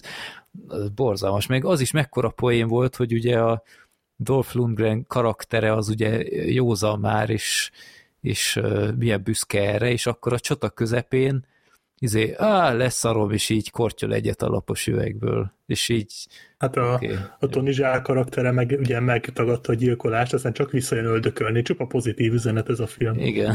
Meg azért, ha belegondolsz, a, most persze értem, itt röhögünk a, a ilyen-olyan okból a törpés jeleneten, de amúgy ez a csávó megérdemelte, hogy szénné igen egy repülőbe? Szerintem annyira nem. Hát annyi volt a bűne, hogy ugye egy szerencsejátékban legyőzte a Stallone. Igen. Hát hallgatlan. Igen. Ebbe, ebbe bele se gondoltam, de úgy teljesen igazad van, hogy De tudod, hogy tényleg visszacsúsztak az emberek itt, tényleg a Langren a, a, az alkoholra, az erőszakra a Tony Jaa, a Stallone az a botoxra, Az életre. Szépen meg a Megan Foxra. hogy így, Ja. és igen, ők is ugye visszacsúsztak egymásra tulajdonképpen azt a film végére, úgyhogy ez, ez, egy, ez egy annyira kellemetlen film. És, és az a durva, hogy folytatódik ez a, ez a vonat, ami így az előzőnél megindult, hogy nem értem, hogy hogy lett ebből ekkora franchise. Tehát a, a, a Poirot filmek, az apáca, a védelmező, meg most a feláldozhatók. Tehát, hogy ezeknek nem kéne amúgy három, meg négy résszel rendelkeznie. Egy- Egyszerűen a természetnek ennek ez nem kéne, hogy megengedje, hogy ez de, megtörténjen. de figyelj, a feláldozhatók amúgy pont alkalmas lenne szerintem egy ilyenre, mert, Hát csak itt nem egy így. nagy, mert egy nagy stáb van. Tehát ilyen régi akcióhősök, ezek mindig jöhetnének újra meg újra, és itt nem, most megint lesnem kell, Jacob Scipio-ra gondolok meg Levi Trenre, hanem tényleg akiket mondtunk korábban, tehát itt a a 2000-es évek, tehát itt Lorenzo Lamas meg ilyenek, tehát itt lehetne újabb meg újabb, hát már igencsak plusz 50-es embert hozni, de érted, Jó, erre de hát a Stallone meg már 70 egész. plusz. Tehát 77 a Stallone. És, és most már szép lassan annyinak is néz ki, az a baj. igen. És tehát ezt lehetne csinálni, és még azt is lehetne, hogy mindig, mit tudom én, fogyatkoznak, meg ilyesmi. Hogy tényleg feláldozzák őket. Igen, tehát ezt, ezt, ezt simán lehetne tíz részig vinni, mert mi kell hozzá? Kell egy egyszerű egyrészes alapsztori, nem is kell átívelő történet, tehát, és, és, és mindegyikben igazából... lehetne mondjuk a Jean-Claude Van Damme a főgonosz mindig egy új iker testvér. Aztán volt is egy ilyen terv a feláldozhatók háromnál, hogy visszajönne a Van csak, csak egy ikertestvére az előző Hát az, az, az odabaszott volna. De szerintem amúgy ez egy Mila Jovovicsot is elbírt volna. Simán. Simán. Ja. Mindenki, tehát rengeteg ö, potenciális ö, akcióhős van. És mondom, női, női akcióhősöket is lehetett volna, akár egy, egy Michelle Rodriguez. Tehát, Ú, hogy, az jó lett volna. Sima ügy. Az Lucy tehát itt, itt va, vannak azért emberek, és hogyha tényleg minőségi a, minőségi a script, meg minden, akkor, akkor akár hát nem áldigás, de mondjuk B hát Sigourney Weaver, emberek mondjuk is. Simán elfért volna, nem azt mondom, hogy most, mert ezt nem vállalta volna valószínűleg, de hogy mondjuk egy második részben egy Sigourney Weaver-t villantottak volna, amikor még ez úgy nézett ki, hogy ez egy sorozat lesz, aminek lesz értelme. Tehát így, hogy 100 ez... millióba is került, még csak azt sem mondani, hogy, hogy ezen bukott el a dolog, de ez tényleg egy nagy pénzmosás. Hát az első az még 50-ből készült, nem? Én valami 80 körüli ja, tudok. Annak is olyan Az első volt. kettő, azt hiszem, lehet, hogy a másodikkal keverem, az első kettő ilyen 80 körül volt. Aha. Azt hiszem. Ja, megnézem. Valamiért ilyen 50 derengett. Nem, nem, nem. Basszus, tényleg 80-at ír az elsőre. De hogy hát, az, az mennyivel parádésabban hát nézett ki? Az azért Stallone ott, rendezte, azért azt tegyük hozzá. Igen, meg de azért ott egy foka azért jobb is volt a szereplőgárda szerintem. Hogy, hát Tehát azért kurva jó volt. Jet Li is volt még abba bassza meg. Tehát, hogy... Hát meg basszus, Eric Roberts, tökéletes, gonosz, tehát ezt mondom, ilyen, olyan csávókat kéne gonosznak tenni, mint az Eric Roberts a tökéletes volt. Vagy, hát jó, én a Jean-Claude Van Damme-ot is imádtam, meg egyébként a Mel Gibson is egy jó választás volt szerintem. Vagy egy John Voight mm. például. Tehát, mm. hogy... Hát de itt Terry Crews is volt benne. Ő ugye meghalt az előzőben? Nem halt, halt meg elvileg. Nem? Nem. Jó, de Pedig csak azt mondom, hogy, hogy volt fantáziuk embereket választani. És a Terry tehát... Crews egyébként látványosan élvezte a filmeket, tehát ő, mm. ő abszolút egy olyan fénypontja volt már az első résznek is, hogy szerintem senki nem gondolta volna, hogy a Terry Crews lesz az egyik legnagyobb figura a filmben, és abszolút tehát neki volt ugye a nagy puskája, amivel mindenkit lekaszált, az egy ilyen Hát meg ő azért, egy, ő egy vicces fickó, tehát hmm. hogy ő, ő, ő, neki ez, ez megy, ez, ez jó, jó látni, kisújból megy, uh, vagy nagyon kövér Martin Lawrence is lehetett volna, de, de tényleg szerintem most így bedobáltunk, vagy 15 nevet szerintem ebben, vagy három feláldozható film kijött volna. Simán, és nem, kell, a jövőben. És nem kellett volna, hogy jobb, sokkal jobbak legyenek, mint ez, mint filmek tehát most jó, nyilván a CGI legyen jobb, mint ez a szar. De most hát a valami story, normális story rendezőt találni kell. Igen. De most sztoriba kell lennél több, mint amit a negyedik nyújtott? Szerintem nem. Nem kell lennél több. Nyilván jó, ha van, de nem kötelező. Csak egy normális... forgatókönyv kell. Hát az dumákat, dumákon lehetett volna dolgozni valóban, mert az viszont nagyon gáz. Tehát ha már felidézzük a, a 80-as, 90-es évek aranyköpéses ö, akciósztárjait, akkor azt csináljuk már úgy, hogy ez ne legyen sokkal rosszabb, mint akkor már, bocsánat, már az aranyköpésekre gondolok, tehát hogy a, a beszólogatások, meg tényleg ez a, az elején, ahogy ott álltak az ajtóban Megan Foxnál, és ott próbáltak viccesek lenni a, a Statham meg a Stallone, és annyira rossz volt, meg a kocsmába is utána így, így látszott, hogy fú, most csináljunk úgy, mintha ti lazák, laza haverok lennétek, és így az jött le nekem, hogy nem azok. Ezek, ezek nem laza haverok, ezek utálják egymást. És pedig hát azért ez már a negyedik film. Jó. Hát az utolsó elég nagy valószínűséggel. Biztos, hogy az utolsó. Igen, csak megbukott, főleg ha ekkora büdzséje volt, ezt kizárt, hogy visszahozza. Nem, hát meg, meg nem, ez nem is értemli meg. Tehát, hogy itt azért hmm. nagyon-nagyon rászolgáltak arra, hogy ez a film ilyen ordasnak gusztustalan bukás legyen. Olyan. Tehát ez, ez én is úgy jöttem el, hogy, hogy szabályosan úgy, úgy mérges voltam, és kicsit úgy fel voltam háborodva, és hát szakadt az esőpont, és biciklivel voltam, úgyhogy úgy éreztem, hogy amúgy megérdemeltem. Tehát ekkora fasz vagyok, hogy elmegyek, bazd meg, és pénzt adok erre a rakás szarra, akkor én, én nekem ez egy ilyen, ez egy ilyen karmikus jelenség, hogy én, én az alsógatjám is átázzon az esőtől. Annyira durva vihar volt, úgyhogy ja, én ezzel meg is veszek, vezekeltem szerintem a bűnömért. Ja, meg azért a, a, azt, azt ne felejtsük már el, hogy hogy ez, ez, ezen is nagyon mérges voltam, hogy a 50 Centnek a zenét belenyomják a filmbe, bazd meg. Tehát, hogy, hogy, hogy a... És mi az még egy jobb És- jelenet volt. és nem háttérzene volt, ne nem vicceljen háttérzene már. volt. Tehát, hogy, hogy a feláldozhatóknak mi köze van a raphez, meg a hip-hophoz? Hát, Hát, ez csak ilyen 50 Cent benne elterelés, elterelő zene És a saját zenét rakják hát, be.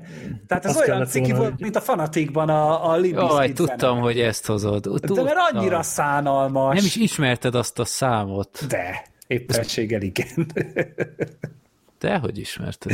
Hát Most már mindent meg kell tenned, hogy diszkreditálj, de, de én nem tudom, hogy, hogy a, itt van a 50 Cent, aki nem a 50 Centet játsza amúgy, tehát ő is itt egy karaktert játszik, egy ex-katonát Wesley játsza. Snipes karakterét játsza. Igen, és hogy, hogyha az lett volna, hogy, hogy ő amúgy tényleg a 50 Cent, és saját magát játszik, és tényleg van egy zenei karrierje, csak mellette amúgy ő ilyen titkos ügynök, meg mit tudom én, akkor azt mondom, hogy oké. Okay. De Akkor nem. izé megcsinálták volna azt a kurva jó 50 Cent videójátékot, ami arról szól, hogy Blood 50 and Cent mindent vagy mi az? szétlő. Vagy Micsoda? Blood on the Sand, vagy mi volt? Blood on the Sand. Vagy Black Nem Sand. az, a, nem az a Die Trying, vagy valami. Nem, nem, nem, nem, nem, az a cím, hogy 50 Cent Blood on the Sand, de az a durva, hogy több része is van, tehát, hogy a 50 Cent videójátékokból van vagy négy, és, és kurva jó amúgy, tehát egy ilyen hülye lövöldöző szarság, és abban pont ez van, hogy a 50 Cent saját magát játsza, aki amúgy egy rapper, csak közben egy mafiózó is, és így mindenkit le kell lőni benne. És kurva jó. Nyilván egy full komolyan vehetetlen hülyeség, de, de, de Tényleg, tudja magáról, hogy olyan is volt, igen. A, ez, a, a Blood on the Sand azt hiszem annak a harmadik része már talán, vagy a második?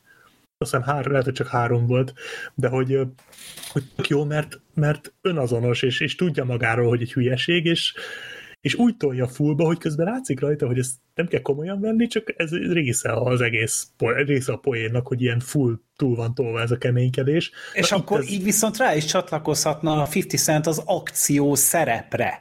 Tehát, hogy, hogy a 50 Cent ugye az, az egy zenész, tehát, hogy, hogy ő neki nincs igazán akciófilmes karaktere, de az akció videójátékok szempontjában már akár össze is lehetne kötni, hogy akkor ezt a hülyeséget így izé ráhúzzák, csak gondolom nem akarja a 50 Cent magát egy gang mafiózónak beállítani most már így 2023-ban. nem inkább IT is. Még hitelesebb. az jobban áll neki, vagy azt gondolja, hogy jobban áll neki, de, de te, szerintem, szerintem ez egy okádék volt, úgy, ahogy van. Egyetértek. Ha, van, ha lesz mondjuk négy év múlva feláldozhatók öt, és a 81 éves Stallone lesz már csak ott, és mondjuk a Dolph Lundgren, a többi az, az mind ilyen, hát vagy ismerjük, vagy nem figura. Mind kicseréli magát egy törpére, és meghal a film elején. Akkor megnéznétek? Moziban? Moziban nem, nem. Nem, már tehát, nem. hogy, hogy ez már egy olyan szintű ilyen hullarablás, tehát hogy eddig még csak egy, egy kis gerontofília volt benne, itt viszont már konkrétan hullarablást csinálnak. Én lehet, A- hogy bevállalnám. Jó, hát Csak hogy maximum- meglegyen az öt részű. maximum katasztrófa turizmusból, de nem, tehát önszántamból így nem. De hogyha, hogyha viszont megcsinálják azt, amiről beszéltünk, hogy tényleg hoznak nagyon az aljából, nagyon az aljából merítenek akciósztárokat, Steven. Seagal, Butha Őt kérem. ne, őt ne, de mindenki más jöhet. Bár ő, ő nagyon utálja egymást a Stallonnal. Igen, talán. nagyon mindenki utálja a Buddha Szegát egyébként. Nem értik a tanításait. Az a baj, hogy ő se. Jó, azt hiszem, ezt alaposan kiveséztük. Akkor jöhet a következő film, és akkor itt már a Sorter is hozzászólhat. Ez a Nincsen, aki megmentsen. Ugye Ez, ez, ez igazából a... feláldozhatók a címe is lehetett volna. Hát ott a nézőket nem lehetett megmenteni igazából. Ki szeretné? Nincs, aki megmentsen, bocsánat. Mielőtt valaki már beírta a kommentárt, nincs, aki megmentsen. Öm, ki szeretne? Sorter, akkor foglalod össze, miről szól ez a film. Olyan rég beszéltél. Hát tulajdonképpen itt arról van szó, hogy ö, nagyon egyszerűen összefoglalható a történet. ez még ugye nem a spoileres blokk, úgy beszéltük, hanem elején spoilermentesen fogunk beszélgetni.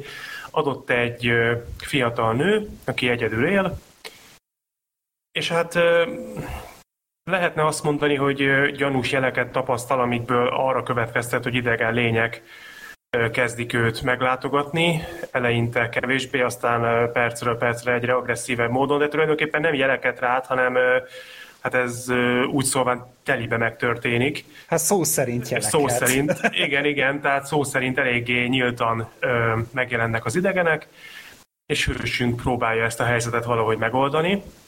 Ugye ez egy nagy meglepetés film, nem is annyira régóta van a közönség előtt. Én őszintén megmondom nektek, hogy nem tudom, két héttel ezelőtt nem is hallottam még erről a történetről, tehát az abszolút a radarom alatt volt.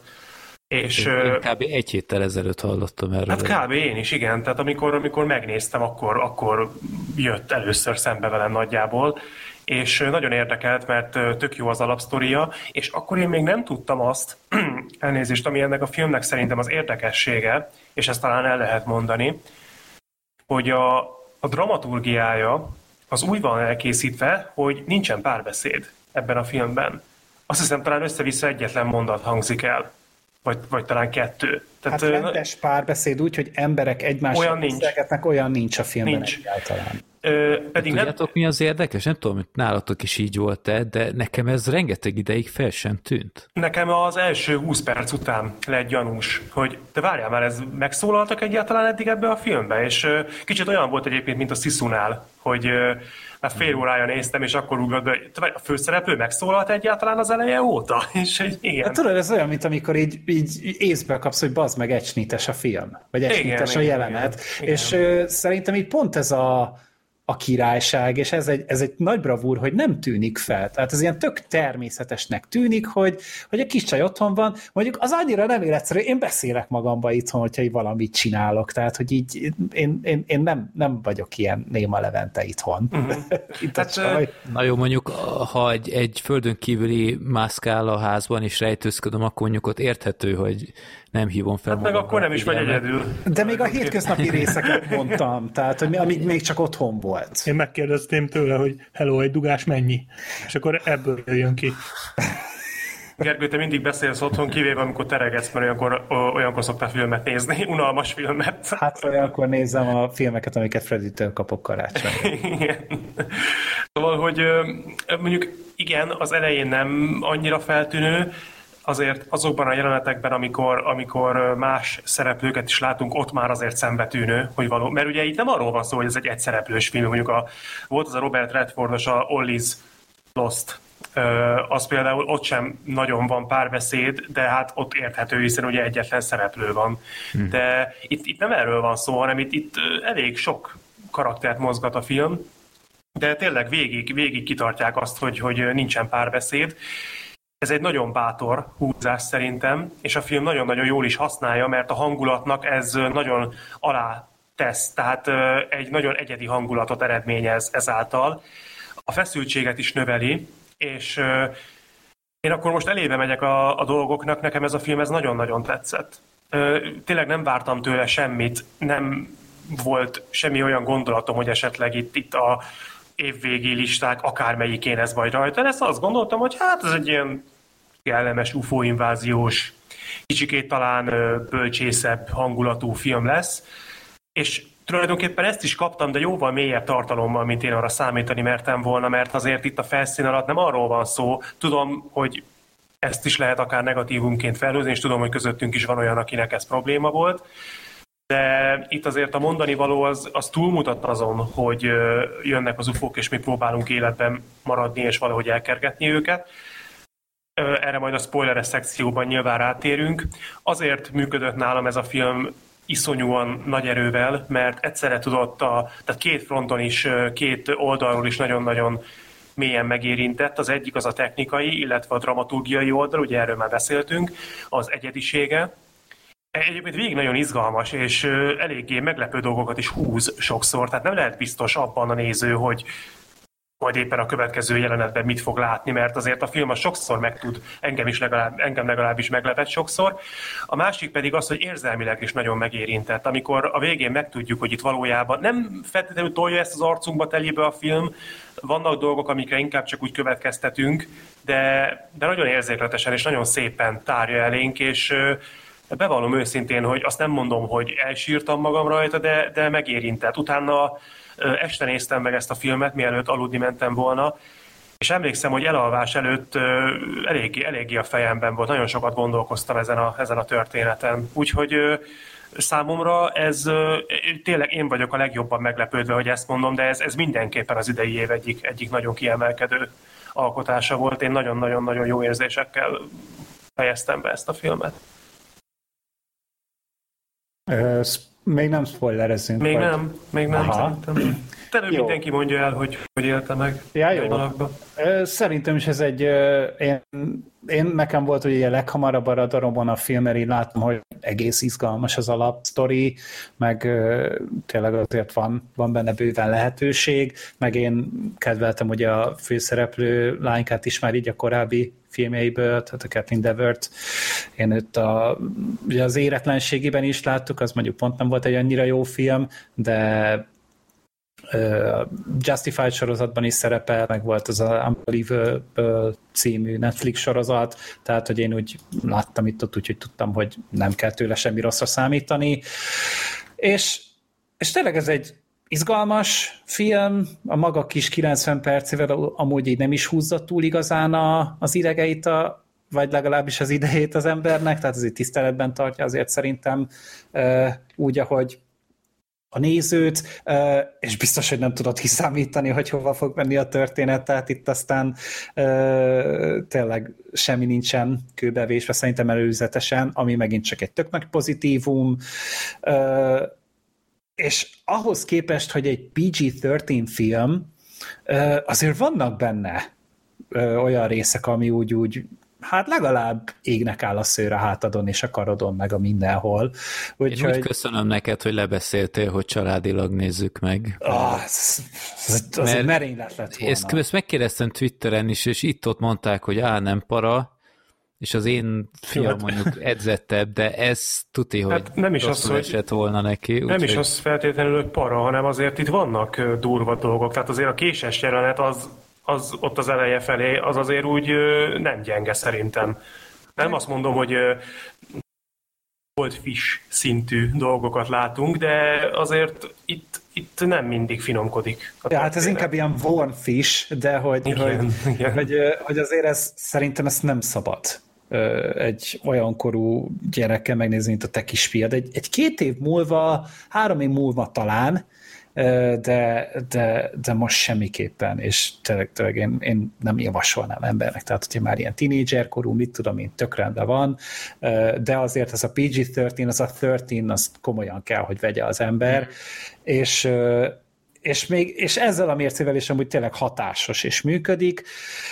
Hát a végén azért már úgy éreztem, hogy itt egy picit túltolták a biciklit, és hogy, hogy picit túl van ez az egész gondolva, de utána a finálé meg megint olyan, hogy na ez amúgy tök jó, mm, és, jó volt, igen. és hogy eléggé érdekes, úgyhogy, úgyhogy ez, ez, ez egy olyan szerencsés helyre esik, hogy, hogy nem egy ilyen oltári nagy kiemelkedő valami, nekem nem lesz biztosan az évvégi listámba, de igazából megfelel annak, a, annak az elvárásnak is részemről, hogy izgalmas, és annak is megfelel, hogy érdekes. És igazából, hogyha ezt a kettőt tudja a film, akkor már szerintem kurva jó helyen vagyunk. Úgyhogy én ajánlom amúgy. Így is, hogyha még nem láttad, akkor állíts le ezt a kibeszélőt, nézd meg, mert, mert tényleg egy, egy, egy, egy olyan élmény, ami ez nem sűrűn van szerencséje az embernek. Ehhez én is becsatlakozok, ez egy tök jó a Home Invasion film, izgalmas, feszült, helyenként meglepő. Nekem a film végi nem, nem, nem igaz, nem, nem a film végi konklúzióval van, volt bajom igazából, hanem azzal, hogy ez a film ez ugyanarról mesél, amiről az elmúlt mondjuk három év minden második horrorja, és én ezt már marhára unom, de ha ezt kiveszem a képletből, akkor egy baromi jó film. Egy, egy tényleg izgalmas, pörgős, váratlan, tehát az, hogy, hogy váratlan húzásai vannak, meg nagyon tetszett, hogy a, a főhősnő nem inkompetens, hanem tudsz neki szorítani, mert nem nagyon csinál hülyeségeket a filmben. Maximum vakmerő dolgokat, gondolok itt például az autóra, tehát szerintem az azért ott így kicsit nézve, hogy Igen, ember, az... ennyire meg akarsz halni? De végül is jó jött ki belőle, tehát neki lett igaza, de az azért egy kicsit talán, talán túlzás volt, de ott, nem mondom, ott, hogy... Ott azt nem hittem el neki, hogy ez volt a terve eredetileg. Igen, az egy hirtelen ötletnek egy kicsit... Végig így akartam erős. pedig. Igen, a végén biztos ezt mondta a rendőröknek, de de hogy inkább azt mondom, hogy talán néha túl vakmerő a csaj, mint hogy hülye lenne, és ez egy ilyen típusú filmnél ez tök jó. Hát úgyhogy egyébként igen. Ja, úgyhogy én is azt mondom, hogy ezt a másfél órát simán megéri rááldozni, mert teljesen rendben van a film. És a finálé nekem is tetszett, tehát az, ahova végül is kivezették az egészet, és nem feltétlen erről a bele, hát most nem akarom azt mondani, hogy bele erőszakolt, de hogy ebbe benne lévő plusz sztori a lezárása.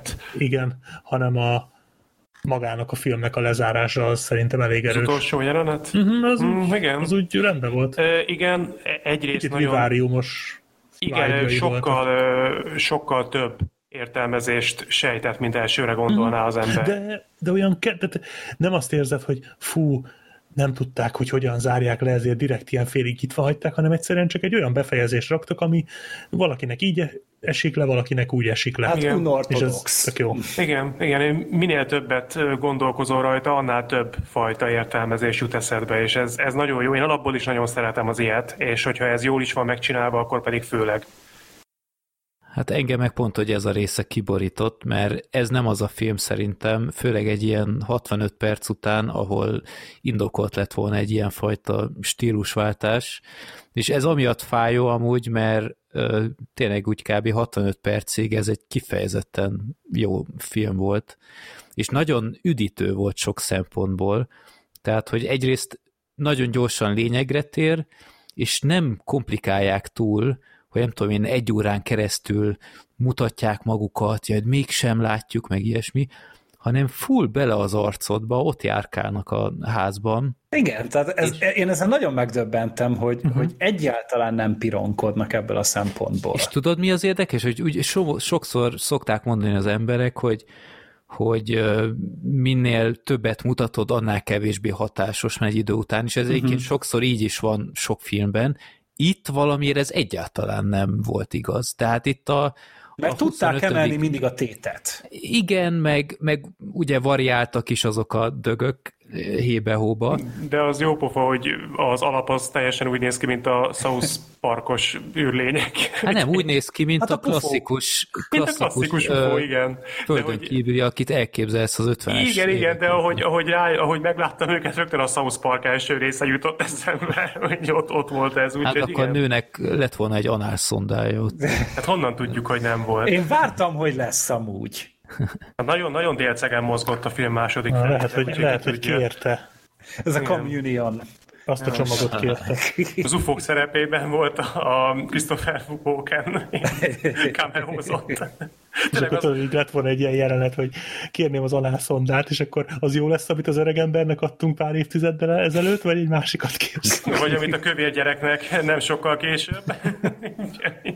Nem, szóval tényleg sok para jelenete volt, hogy, hogy a, tehát tényleg nem kell sok mindenre gondolni, vagy csinálni, egyszerűen csak ha elsétál hátul egy ilyen alkatú akármi, és tényleg a, tök elcsépelten nézett ki ez a földön kívül, de azáltal, hogy annyira túl van komplikálva a földön kívüliek kinézet az utóbbi évtizedekben, kifejezetten üdítő volt, hogy egy ilyen full klasszikusra vették egyszer, és nagyon jól állt szerintem, és azok is ö, sokszor másképp reagáltak, mint ahogy azt feltételezni. Tehát például a hűtős résznél Aha. tökre tetszett, hogy, hogy nem az van, hogy jaj, izé, most úgy néz ki, hogy elkapják, aztán mégsem, hanem nem, meg, meglépte azt, ami egyértelmű kéne, hogy legyen. És e, ez, ezek nagyon jól működtek a filmben, és tökre tetszett, ahogy ezek megszólaltak. Tehát ez a, uh-huh. ez a nem is tudom, fémes hang, vagy, vagy amit kiadtak ezzel a Hát én a sound design-t amúgy ebből a filmből egy oda tolnám az akadémia elé, hogy Lehet. Ja. baszott erős amúgy a, a hangkeverés, meg a hangvágás ebben a filmben. Ugye főleg erre kellett támaszkodni, mert ugye hogy nem volt benne párbeszéd, úgyhogy másféle módon kellett alkalmazni a hangokat, zajokat. Ez a zenére is igaz, csak jó a zenéje a filmnek, de hogy a hangeffektek az meg, az meg egyenesen beszarás. Igen, úgyhogy ez kifejezetten jól működött. Úgyhogy én, én tökre bírtam ezt a filmet, de aztán jött a, az utolsó 35 perc kb. A megfejtés, igen. és onnantól iszonyatos lejtmenetbe kezdett nálam ez a film, és tudjátok, mi volt a legtragikusabb élményem ezzel a filmmel kapcsolatban, hogy elkezdtük nézni ezt a filmet, ugye nálunk mindig probléma, hogy meg kell várni, amíg a gyerek elalszik, mert akkor lehet ilyenfajta filmet nézni, stb. De hát ilyenkor mi van, az ember már eléggé fáradt, úgyhogy fáradtam filmet elkezdeni mindig necces, úgyhogy néztük 65 percig, addig a pontig, amíg volt a kocsis rész, azt megvártuk, és utána abba hagytuk, mert már nem akartam bealudni, és akkor másnap akartuk folytatni. És annyira jó volt ez a film, és, és kicsit bántam, hogy a, a fenébe, de másnap, egész nap ezt, ezt vártam, hogy úristen, de jó, de jó lesz újra folytatni, mire megy ki ez az egész. És onnantól kezdve, hogy másnap elkezdtük folytatni, és elkezdett a maradék 35 perc, csak szar volt. Tehát itt annyira két, két filmet néztem, és annyira rosszul esett ez, mert hogyha lehet, hogy egybe látom, akkor lehet, hogy, lehet, hogy kizökkentél amúgy. Igen, ez könnyen nem, előfordulhat. Nem, nem hiszem, hogy úgy is tetszett volna, de ez így kifejezetten rosszul esett, hogy ennyire, ennyire nem tetszett ez a rendezői vízió, amiben átvitték. Azért tartom valószínűleg, hogy kizökkenhettél, de erre majd rátérünk a spoilernél, azért nem mondom még most, mert nekem az nagyon fura, amit mondtál, hogy hogy a befejezés az teljesen más stílusú, mint a, vagy nem, nem biztos, hogy így fogalmaztál, de valami ilyesmire utaltál, hogy teljesen másfajta irányt vesz, mint a filmnek a, az azt megelőző része, és én ezzel nem feltétlenül értek hát egyet. Szerintem átmehetünk a spoilerbe, mert Jó. szerintem mindent elmondtunk, Jó. amit akartunk. De összegészében akkor mindenki ajánlja végül is. Az a baj, hogy nekem, nekem ez a 35 perc, az annyira lehúzta a, az élményt, hogy hiába volt kétszer annyi piszok jó, így összességében mégis egy kicsit negatívabb érzésem van, és ezt tökre sajnálom, mert amúgy én tökre szeretni szerettem volna ezt a filmet, de így is adtam rá egy hatost, csak a 9 meg a három átlaga az hat, tehát így kell elképzelni nálam. Hát de igen, akkor, akkor beszéljünk szerintem Igen, az, az, az mindig rossz, amikor, vagy mindig rosszabb, amikor a, a filmnek a második fele a kevésbé jó, mert tulajdonképpen, hogyha az első fele nagyon tetszik, de a második fele már kevésbé, az statisztikailag az pontosan ugyanannyi, mint hogyha az első fele lenne nagyon-nagyon gyenge, és a második fele meg jó, de valahogy mégis ugye rosszabb érzés, mert ugye úgy fejezed be a filmet. Hát a katarzis ugye ott igen, meg. Igen, úgy zárod le, hogy, hogy hát ez most nem lett az igazi. És igen, igen. De uh, szerintem amúgy, tehát, hogy amúgy Freddy nincs ezzel egyedül, tehát most mondjuk felmész IMDb-re, megnézed a filmnek a pontozását, 6,4-en van, hmm, ami persze. amúgy nem, nem olyan sok, és hogy szerintem nagyon sokaknál tényleg, ahogy elindul a film, utána, ott egy nagyon straightforward szerintem. Tehát, hogy nagyon egyenes és nagyon közvetlen az egész, és akkor utána azon a ponton, amit ugye a Freddy is mondott, elkezd egyre többet rábízni a nézőjére a film, és kicsit el is engedi a film szerintem a néző kezét. Hát igen, ez, hogy, hogy ez egy, nem zárom ki, sőt valószínűleg ez egy megosztó film, de ugye megosztó az csak az tud lenni, aminek van személyisége. És ennek a, film, ennek a filmnek van, abszolút. Ez egy elég bátor és hát bevállalós ez a, ez a történet és ez a megvalósítás. Én visszatérnék arra, amit az előbb megemlítettem, hogy Freddy, amit, amit mondtál, hogy egy teljesen másfajta stílusba kezd bele a történet az utolsó fél órában. Szerintem ez azért nem igaz, mert azért itt bőven utal a film arra, hogy itt azért jóval többről van szó, mint hogy jönnek az ufók. Tehát gondolj csak arra, azokra a jelenetekre, amikor mondjuk a, a főhős bemegy a városba, elmegy a rendőrségre például. Jó, hát Tehát figyelj, ezt, az, ezt, az világos volt nekem már, már korán, hogy a, a csaj az valószínűleg megölte a barátnőjét. Tehát ez, én, én nekem ez tök evidens volt legkésőbb egy fél óra után, miután Igen. írta neki a leveleket, meg a, a leköpés, meg a, még a, a francos postás is tök ellenséges vele.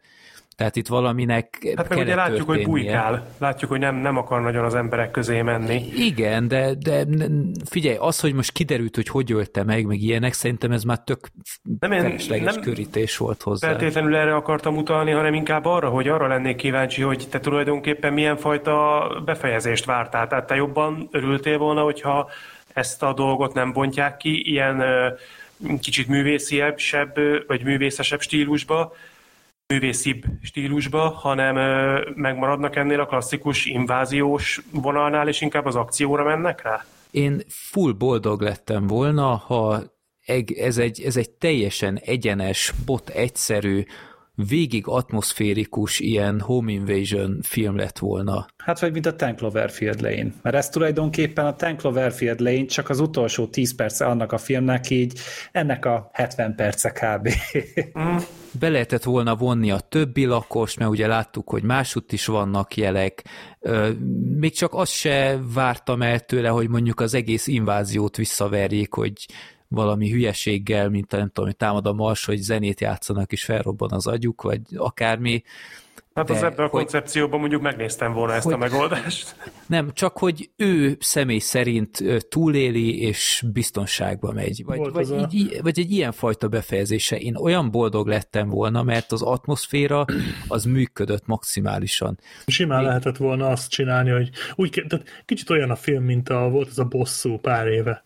Uh-huh. Emlékeztek arra Persze, francia az egy, az egy, Igen, igen, ez egy baromira jó film. Igen, és hogy ez gyakorlatilag úgy kezdődik, mint az, csak ufókkal, és így lehetett volna azt végigvinni, hogy ez ugyanaz, csak most ufók vannak, és hát mondjuk, a, mondjuk nem, mert a bosszúban ott, ott, ott nem ez volt a koncepció, hanem ott egy baráti társaság ment a sivatagban, tehát ott... Hát de nem, nem arra gondol, hogy egy ember kontra a igen, másik és csapat, hogy, és csak hogy... a másik csapat egy csomó idegen, én is azt hittem, igen. hogy ez lesz amúgy. Uh-huh. Igen, én hát, is azt vártam. Akár, mert, igen, mert így de... kezdődik. Hát igen, ez egy, ezek érthető álláspontok, és szerintem itt egyszerűen csak arról van szó, hogy ki mennyire preferálja azt, hogy kicsikét másfajta irányt vesz. Abból a szempontból a történet, hogy a hangulata az, az tényleg változik, mert a film az utolsó fél órában azért sokat szelidül. Ezt, ezt azért ki kell, szerintem ki lehet mondani. De engem ez azért nem zökkentett ki, mert szerintem, vagy azért nem mondom, hogy ez probléma lehet, mert mert értem, hogy, hogy ez miért lehet egyesek számára zavaró, csak számomra meg egy fajta többet, tehát egyfajta mélységet adott ennek a történetnek, megemelte az értékét, megemelte azt, hogy én erre a filmre mondjuk nem tudom, évek múlva könnyebben visszaemlékezzek, mert nem egy tök jól elkészített, de azért egyszerű történetet láttam, hanem egy tök jól elkészített, és egyébként sokkal átgondoltabb, sokkal összetettebb történetet, mint én mondjuk, mert én erre egyébként nem számítottam. Tehát az, az érdekes volt, hogy igen, valóban lehet sejteni, hogy itt, itt egy gyilkosság van a háttérben, ami egyszer régen a múltban megtörtént, és a főhősünk ezért ilyen ö, visszahúzódó. De arra egyáltalán nem voltam felkészülve, hogy ez ilyen érzékletesen lesz majd tálalva, és, és Nálam ez tudott működni, lehetséges, hogy egyszerűen csak arról van szó, hogy ki mennyire nyitott erre. De hát most be... tíz év múlva te erre a filmre visszagondolsz, mi fog eszedbe jutni? Az, hogy a végén ott lebegett mindenki, és szedte ki azt a, akármit a torkából, és utána a végén mindenki integetett neki, vagy arra, hogy a házban milyen para ilyen földön kívüli üldözések vannak. Valószínűleg a kettő összesítésére fogok visszagondolni, arra az összhatásra, amit ez a film ennek a kettős stílusnak az egybegyúrásával rám tett. Jó, hát, hát ezzel hát én meg ugye itt azért ez, na, ez nagyon-nagyon fontos, hogy itt valószínűleg az, hogy a Sorterben megszületett az, a, az az érzés, amit ugye a film el akart érni. Tehát mm. az, hogy, hogy feltárulkodik, hogy igen, azért szám kivetett ez a lány, mert euh, én nem gondoltam azt amúgy, én azt hittem, hogy valami baleset volt, ami miatt őt hibáztatják, de nem, hogy itt konkrétan megölte, euh, és azért ott egy elég komoly árnyalatnyi különbség van a, a kettő dolog között, és hogy ez amúgy jól volt vagy ezt így fel lehetett fogni, meg lehetett érteni, csak hogy igen, a, a Sorterben attól függetlenül ez így összeállt. Benned, Fredin, vagy a Black Sheepben, vagy akár bennem, nem biztos, hogy Ezt ezzel is mondtam, hogy ez egy ilyen ízléskérdés. Tehát e, ez nagyon-nagyon fontos, viszont én, én őszintén azt hittem, hogy ez ilyen olyan lesz, mint a pánik szoba, hogy az egész film alatt bujkál a házban az UFO elő. Gondolkoztam is, hogy vagy hát mint a babysitter, ugye amúgy ennek az hmm. írója a babysittert írta korábban. Csak úgy mondom. Vannak is azért fura átfedések. Vannak, vannak, és én, én azt gondoltam, hogy végig valahogy kihúzzák, nem tudom, menekül, mit tudom én. én nem gondoltam azt, hogy amúgy meg is hal az idegen ott úgy egyből tehát ott meg kicsit életképtelnek voltak amúgy ezek az ufók néha. Ja, ez is meglepett amúgy, hogy, hogy ilyen Gondolj bele, hogy a víz is ártott volna nekik. De igen, de, de hogy amúgy most így végig gondolod úgy, hogy, hogy egy ember is így elmenne egy másik bolygóra, amiket nagyon hamar megölnének, mert az ember amúgy egy eléggé törékeny ö, testfelépítéssel bír, tehát fejjel bármi történik. Hát ez a szegény UFO is ugye a fejbe kapta a, a hitet, a kritikál hitet, és elvágodott, és én néztem, hogy wow, hogy ez nem itt ér véget. És utána bement a városba, és így gondolkodtam, hogy most, most mi lesz, és utána, hogy haladt ugye előre, hogy láttuk, hogy, hogy máshol is ott vannak ugye ugyanúgy a jelek, hogy ez a kiégett fű, meg nem tudom micsoda, és így lát, hogy bazzek, tehát, hogy itt végig fogjuk nézni, hogy így mindent megszállnak az idegenek, és utána kibukott, hogy nem csak, hogy megszállnak, hanem hogy, hogy ők vagy alakváltók, azon a ponton én még azt hittem, hogy alakváltók, vagy pedig ugye meg tudnak valahogy szállni így más embereket, és akkor oké, okay, akkor most már a más emberektől is félni fogunk. És ez is egy rohadt jó építkezés volt, és itt volt az a pont, ahol én elkezdtem azon gondolkodni, hogy mi van, hogyha nem is egy idegenfaj szállt meg minket, vagy a Földet, hanem egy olyan idegenfaj támadott meg minket, akit már megszállt egy másik idegenfaj. És hogy rögtön egyből kettő különböző, teljesen egymástól független idegen jelenik meg a Földön. És én néztem, wow, ez mennyire tökös, mert hogy általában egy, egy idegen is elég szokott lenni, hogyha kettő van, az már Alien versus Predator. a, a... Azt meg tudjuk, hogy milyen. Hát igen. Nem szeretnénk. igen, hát megkaptuk és nem szerettük. Igen. Úgyhogy, úgyhogy utána néztem, és ez így tök jól volt építgetve, és akkor utána, hát kiderült, hogy nem ezek így, én úgy vettem észre, hogy egy fajba tartoznak így, ezek egy tőről fakadnak valamilyen szinten, csak hogy a, az idegeneknél is ugye létrejönnek ilyen különböző fajok, mutációk. És hogy ez is ahogy adagolva volt, hogy azt hiszed, hogy á, ott van egy, egy a tetőn, és hogy meglátod, hogy nem, hanem így, így az, az nem a tetőn van, hanem az a tető mögött van, és ilyen négy meg öt méteres végtagjai vannak. Bocsáskod. A, na, az volt az, amire így azt mondtam, hogy ezt te a gyerekeddel nem nézheted. hogy, hogy az iszonyatosan belém állította a szart. Én nem tudom, ezt mondtuk-e egyébként, de a CGI is nagyon jó. Hát Ahhoz a költségvetéshez képest. Igen, igen. Ez hát jobban néz ki, mint a feláldozhatók. Pont ezt akartam mondani, hogy nem láttam a feláldozhatók négyet, de annak alapján, amit meghallgattam az előbb, ez jobban néz ki ez a film, és élek a gyanúval, hogy ez nem készült 100 millióból. nem hiszem. Szerintem 10-ből se nagyon. Úgy, hát hogy, én ilyen 10-15-öt mondanék. Kb. igen. Amúgy. Igen, igen. Úgyhogy nem tudom még esetleg én, ehhez. Én annyit mondanék, hogy itt az előbb mondtátok, hogy a szorterbe összeállt így az üzenet, bennünk meg annyira nem. Tehát, hogy én értem az üzenetet. Nem csak... az üzenete feltétlenül, hanem inkább a hatása. Nem is hát igen, hogy megszületett az... benne az az érzés. Igen, nem, nem is megértette, de a szorter átérezte. Nem is feltétlenül az, amit mond, hanem az, ahogyan. Hmm. Csak, Bocsi, nekem, csak az volt a, akartam. nekem az volt a problémám ezzel, hogy én egyébként, nekem nincs ezzel bajom, hogy legyen ez az üzenet, csak ezt az üzenetet már az elmúlt pár évben körülbelül öt filmben láttam. Tehát ott volt a Heath House, ott volt az a Rebecca Hollos szellem a házba, vagy mi volt, ott volt a a mosolyog, ott volt a Talk to Me nem is olyan régen, ezek ugyanerről szóltak. És hogy én, én, én amikor kiderült, hogy ez, ez egy itt is ez lesz, hogy már megint traumája van a csajnak, és föl kell dolgozni, és így tudod, ez a jaj, nem már. Régebbre nyúlik ez vissza szerintem, tehát ezt megelőzően is szerintem Biztos, most hogy így voltak. hirtelen nem ugrik be, de nyilván sok ilyen jellegű témát lehet mondani, sok ilyen jellegű filmet lehet mondani. Ö, lehetséges, hogy egyszerűen arról van szó, hogy egy horror környezetben ez egy hálás téma, és egyébként fontos téma is. Meg azt most, most valamiért erre vannak a horrorok rágyógyulva. Hát kell a dráma ugye ahhoz, hogy működjön a horror, tehát hogy önmagában csak a slasher működik dráma nélkül, mert ott kaszabolnak. De mindenhova máshova kell valami... Hát ez lehetett volna egy jó slasher. Hát ez egy jó suspense film, tehát Lehetett, hát de hogy, hogy én azt gondolom, hogy most azért kicsit többet szeretnének mondani mondjuk a készítők. Lehet, hogy Igen. néha beleszakad a dereka közben a filmnek. Amúgy most így Wikipédián azt írja, hogy 22 millió dolláros költségvetésből készült, ami tök reális. Hm, igen, Itt igen. Nem loptak annyit, mint a... Sőt, szerintem abból forgatták, amit az Expendables 4-nél elloptak. Nem, amit meghagytak. Ja. nem Na mindegy, az 22 millió.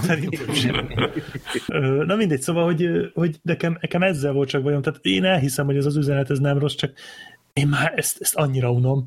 De, de például ott volt a Jelek, ami azért ehhez nagyon hasonló film, annak sokkal jobban átjött például a végén ez a, ez a dráma, hogy a, a elvesztette a hitét a pap, és akkor visszakapja. Az például nekem jobban működött. Igen, Hát de az jelek... ugye egy ilyen nagyon, a Shyamalan azt ilyen nagyon Spielbergesen csinálta meg, tehát ott azért vannak ilyen nagy családi Hát jelenetek, itt is. meg, Jó, jó, hát a, jelek, a jeleknek az eszköztára sokkal nagyobb volt, ez kétségtelen. meg a költségvetése Igen. is. meg ott Jó, azért de volt most egy az, hogy- Gibson, meg egy Joaquin Phoenix. Jó, de Igen, most az igen. hogy, az, hogy hogyan adagolod a drámát, az nem költségvetés függő. Hát de az, hogy Nekem milyen ott- eszközökhöz tudsz nyúlni vele, az igen. Hogy, hogy mit tudsz Hát, megengedni. Mert itt, itt például ugye nem hagyatkozhattak beszédre például. Ami meg a Jó, de ez is az ő meg volt. döntésük volt.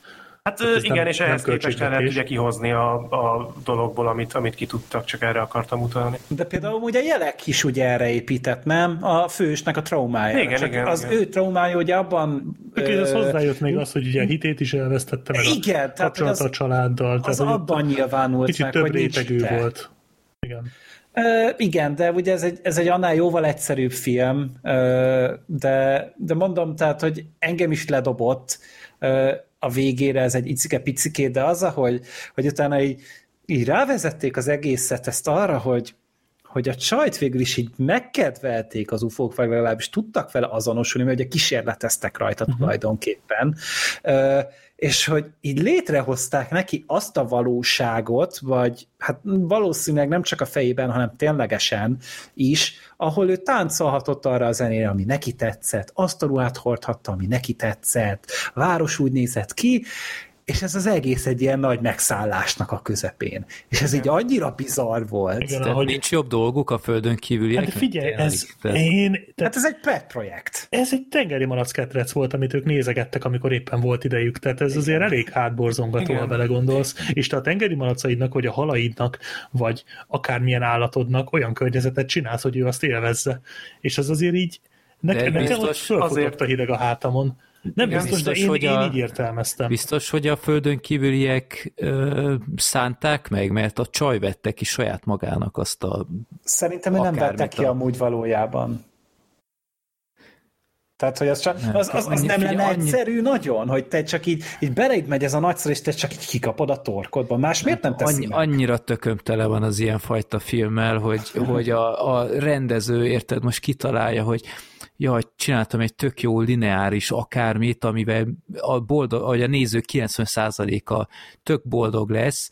Nem, ne, itt a saját víziumot be kell rakni, ami viszont full megosztó lesz, mert tuti, hogy, hogy mindenki majd csámcsog rajta, és ettől lesz emlékezetes a film. Többet lebegtek ebben a filmben, mint a postmortemben egy idő után. Kellett ide is ez, a, ez az álomszekvencia, kellett ez a, ez a full drámai akármi a, a, a gyilkossággal, ami, ami mondom, tök kitalálható volt már korábban, mert a film folyamatosan rávezetett. Tehát ha ez valami döbbenetes fordulat lett volna, azt mondom, hogy oké, okay, de, de a egy végén barbar ilyen szintű. például, de, de hogy tényleg ott a végén ott mindegyik azzal a takonnyal a torkában ott integet, és, és, és átmegy ilyen, ilyen pszichó nem megélhetési ö, lélektani drámába.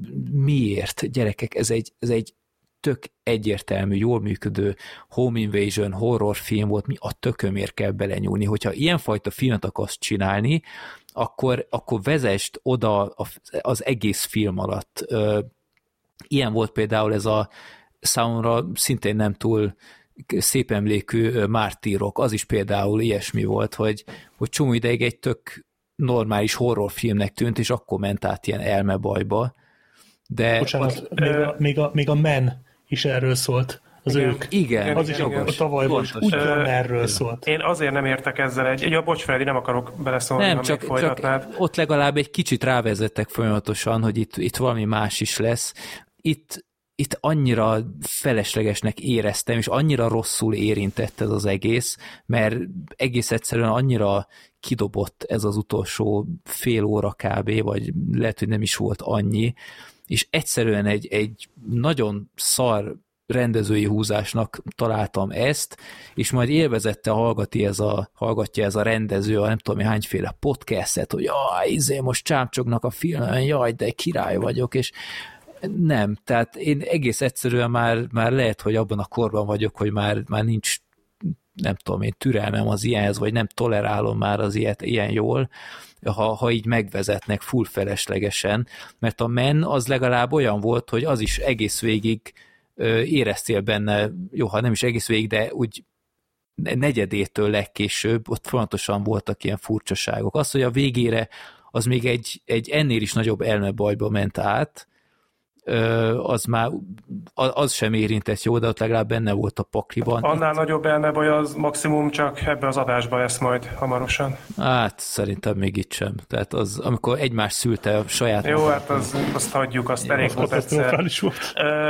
Én erre csak annyit szeretnék mondani, hogy én, én ezt nem feltétlenül tudok egyetérteni, hogy egy film, hogy mondjam, ne csinálja meg azt, hogy az utolsó harmadára mondjuk stílust vált, mert akkor például nem születnek volna meg olyan történetek, mint Freddy a egyik nagy kedvenced, mondjuk a West például, ami pontosan ugyanezt csinálta hogy az utolsó fél órára takadhatatlanul egy teljesen másik stílusba ment át, és brutálisan jól működött, pont azáltal, hogy egyáltalán nem várta ezt a néző. Ott is voltak apró utalások, hogy itt lesz, egy, lesz valami majd a végén, és tulajdonképpen ez, ez szerintem egy, már használtam ezt a szót, de mindenképpen egy bátor húzás. És én azt gondolom, hogy ha egy alkotó képes arra, és meri azt megcsinálni, hogy van egy víziója, és ezt korrektül, sőt szerintem a korrektségen felül nagyon is színvonalasan és nagyon szépen bele tudta építeni az egyébként egyszerű történetű filmjébe, Szerintem értékes dolog azt, hogy megpróbálja, ha pedig sikerre is tudja vinni, mint ebben az esetben, az különösen jó. Úgyhogy én ezt, ezt annyira ezzel nem tudok egyet rezonálni. Nem az van a bajom, baj, hogy hát zsánert váltott. Tehát, ez...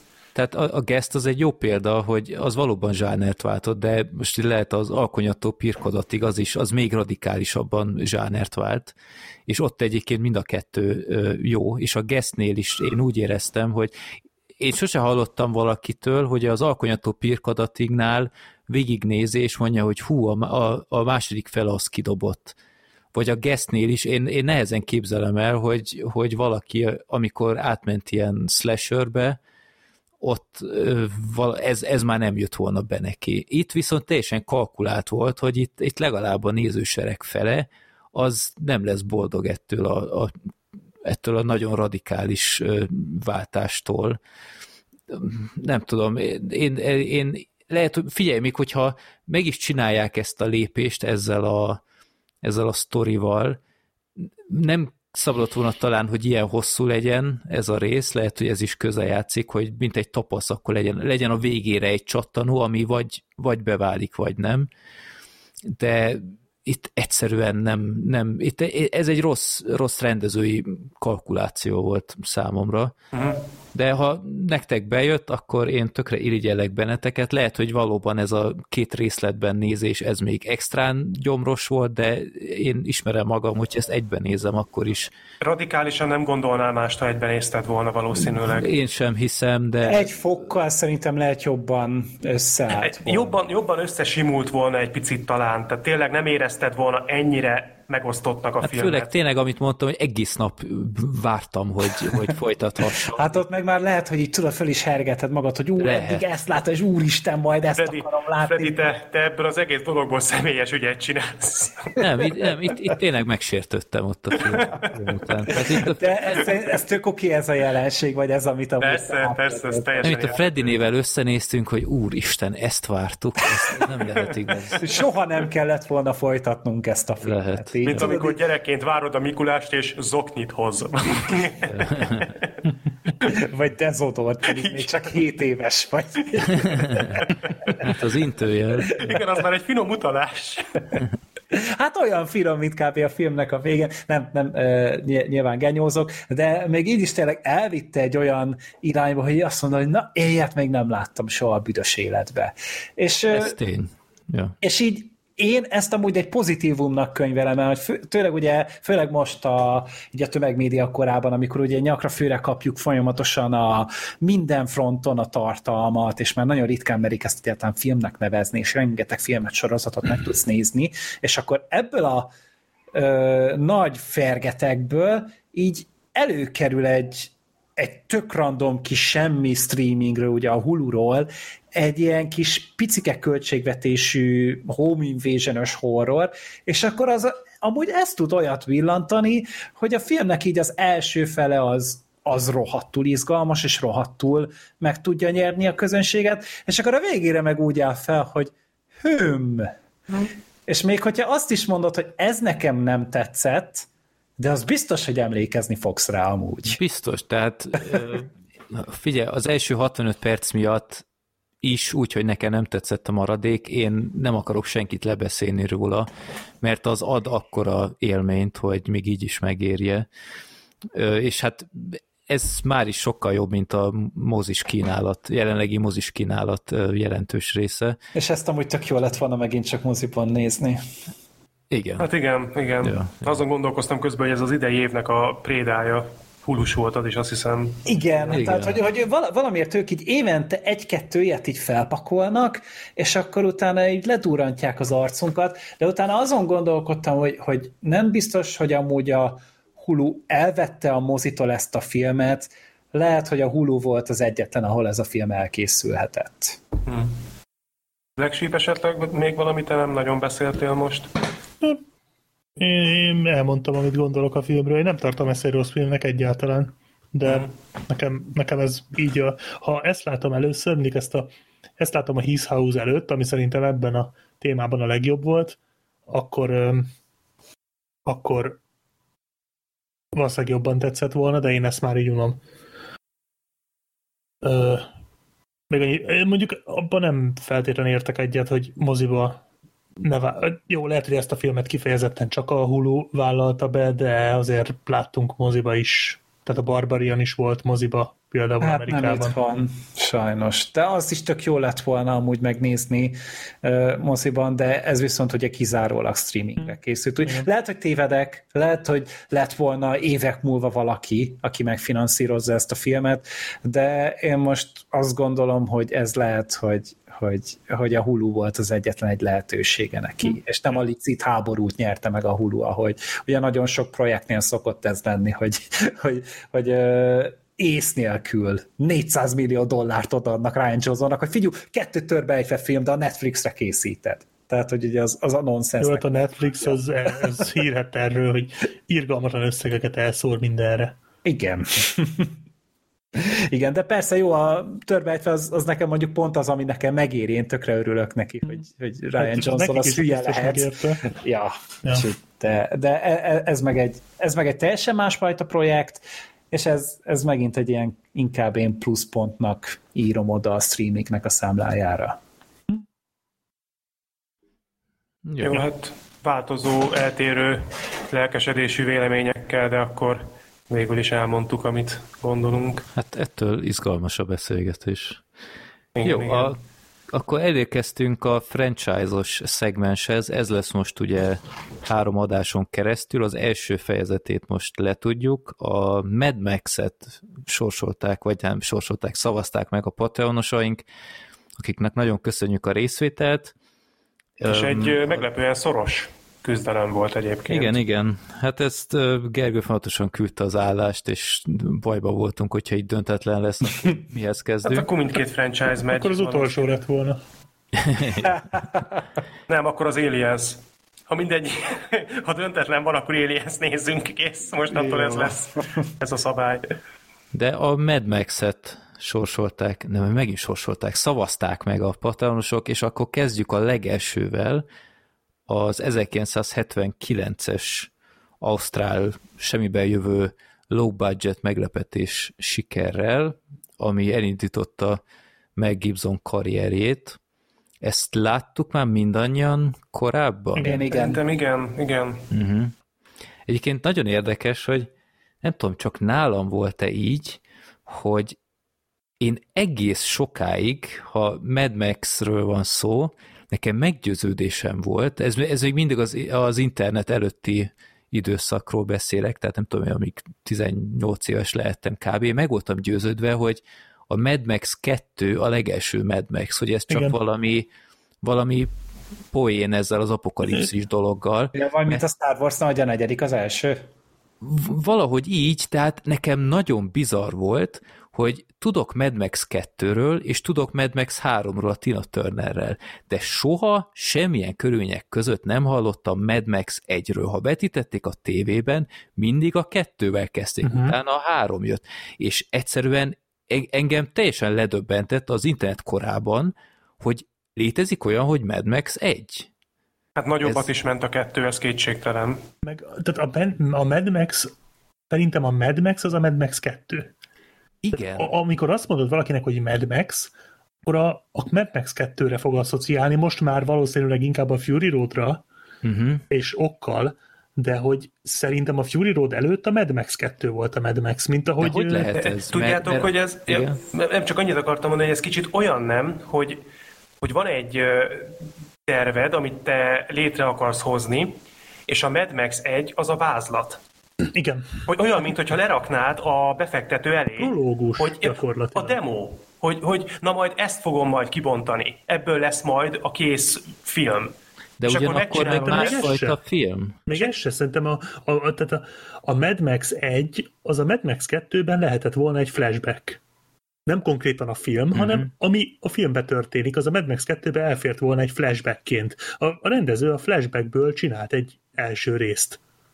Mert ez az volt, tehát ez, ez, ez konkrétan annyi, hogy a ez, Mad Max 2-ben megmutatod, ilyet, hogy hogy halt meg a családja. Ennyi. Evil Dead És az, az, az hasonló egy. egyébként. Az ja. Evil Dead inkább az, amit te mondasz, hogy volt egy vázlat, egy demo, az Evil Dead 1 az egy demo az Evil Dead 2 hát egyébként nem, a Terminator 1 egy demo a, a Terminator 2-höz. Ott a Raimi egyébként az Army of Darkness-t akarta elvileg az Evil Dead egy után megcsinálni, csak még azt nem lehetett. Tehát, hogy elvileg az Evil, a... Evil Dead 2 elvileg nem volt tervbe, csak azért mondom. De értem, uh-huh. hogy mit mondasz persze, de a Mad Max is ilyen, hogy, hogy itt, itt le vannak fektetve azok az alapok, amikre egyébként tényleg rá lehetett volna húzni egy-kettőt, de ehhez nem feltétlenül kellett volna ezt a filmet telibe megcsinálni. De, de... másfajta filmek. Igen, tehát, tehát szerintem nincsenek az alapok. A, tehát itt a, a civilizáció a Mad Max 1-ben az még, az még masszívan jelen van. Hát itt inkább érződik az, hogy már pusztul. Igen. Pusztul, de Ö, ami, ami tök érdekes ebben a filmben amúgy, hogy érzed, hogy valami nem stimmel, uh-huh. de ugyanakkor, ha olyan helyeken vagy, akkor rá nem jössz, hogy ez már egy, egy végéhez közeledő világ. Igen, nem, ez, nem, ez valójában Ausztrália. és ez szerintem egyébként egy nagy elő, erénye is a filmnek, tehát nekem ez Igen. rohadtul tetszett ebben a filmben, Valóban. hogy, hogy gyakorlatilag operatőri munkával, helyszínválasztással, statisztéria választással egy apokalipszis kapujában lévő világot mutatott be nulla forintból a rendező. Ez, ez egy hatalmas, na erre azt lehet mondani mindenféle túlzás és vicc és gúny nélkül, hogy na ez visionary. De ez a film, ez Igen. visionary. Igen. A, tehát tök érdekes, hogy ilyen, ilyen nevetséges díszleteket dobott össze, nevetséges kosztümökkel, tehát tényleg, hogyha elmész a bolha piacra, és csak a legolcsóbb dolgokat összevásolod, és rárakod a, a szereplőkre, akkor ne, nevetségesen kéne, hogy kinézzen, de ebben a settingben, így, ahogy meg lett csinálva, ez ad valami futurisztikus, apokaliptikus hangulatot, Igen. és ez, ezt nagyon jól átadta. Úgyhogy valóban, tehát itt, itt nagyon jó érzékkel nyúltak kb. mindenhez, és, és éppen ezért meglepő számomra, hogy a Mad Max 1-nek miért ilyen ö, hát nem azt mondom, hogy rossz a fogadtatása, mert mégiscsak a Mad Max 2 miatt. Valószínűleg ez, hogy a Mad Max 2 annyival még extrémebb, hogy a, az egy az ilyen babazsúrnak tűnik hozzá képes, holott ez indokolatlan, mert ö, szerintem ebben is egyetértés lesz, hogy hogy én sokkal rosszabb emlékeztem a Mad max és, és most megnéztem, és rájöttem, hogy nekem igazából mi bajom volt annak idején. Mert ez, az volt ez, a bajod, hogy a kettő után láttad, és valami hasonlót vártál. Lehet. Én, lehet. én úgy emlékeztem, nekem ez volt. Én úgy emlékszem vissza, hogy a, amikor láttam először a Mad Max-et, nekem azzal volt problémám, hogy én egy bosszú filmet vártam és megbeszéltük, hogy spoileresen fogunk beszélni, ezért elmondhatom, meg hát egy nagyon régi alkotásról van szó, nyilván sokan tudják. Én azt hittem, hogy ez a film ez majd arról fog szólni, hogy van a, a Max, és akkor az ő családját megölik egy ilyen motoros banda, ő meg bosszút áll ebben a világ vége előtti környezetben. De hát ugye ez bőven egy óra után történik meg. Hát ez az utolsó hát 20 kb, Igen, kb. negyed óra van még hátra a filmből, amikor a Maxnek a családját megölik. És engem ez zavart régebben, hogy addig azt éreztem, hogy hát itt megy ez a sehova nem tartó sztori ebben a nagyon-nagyon furcsa világban, akkor még nem tetszett egyébként ez a dizájn, nagyon-nagyon furcsa világban, és én ezzel nem igazán tudok mit kezdeni, de most, hogy újra néztem, most határozottan az volt az érzésem, hogy a film az, az nagyon jól alapoz meg az egyre fokozódó hangulattal, meg a Maxnek a, a karakterében végbe menő változásokkal, abba az őrül, a, annak az őrületnek, ami az utolsó 10 percben van. És ez, ez nagyon jól van érzékeltetve. Még nagyon jó hangulata van. Tehát e, az a első negyedórás ilyen üldözéses jelenet már tök jól megágyaz, hogy, hogy milyen fajta világ ez, hogy ilyen rendőröket látunk, de de ilyen nincs, nincs rendes egyenruhájuk. Hát ilyen igazságosztók ők inkább. Tehát ugye az Igen. autót is ugye in, Interceptornak hívják, vagy micsoda? Jaj, ilyen, hát ilyen rally autók gyakorlatilag. Hát ilyen sufni tuning, ilyen, ilyen izé, versenyautók kb.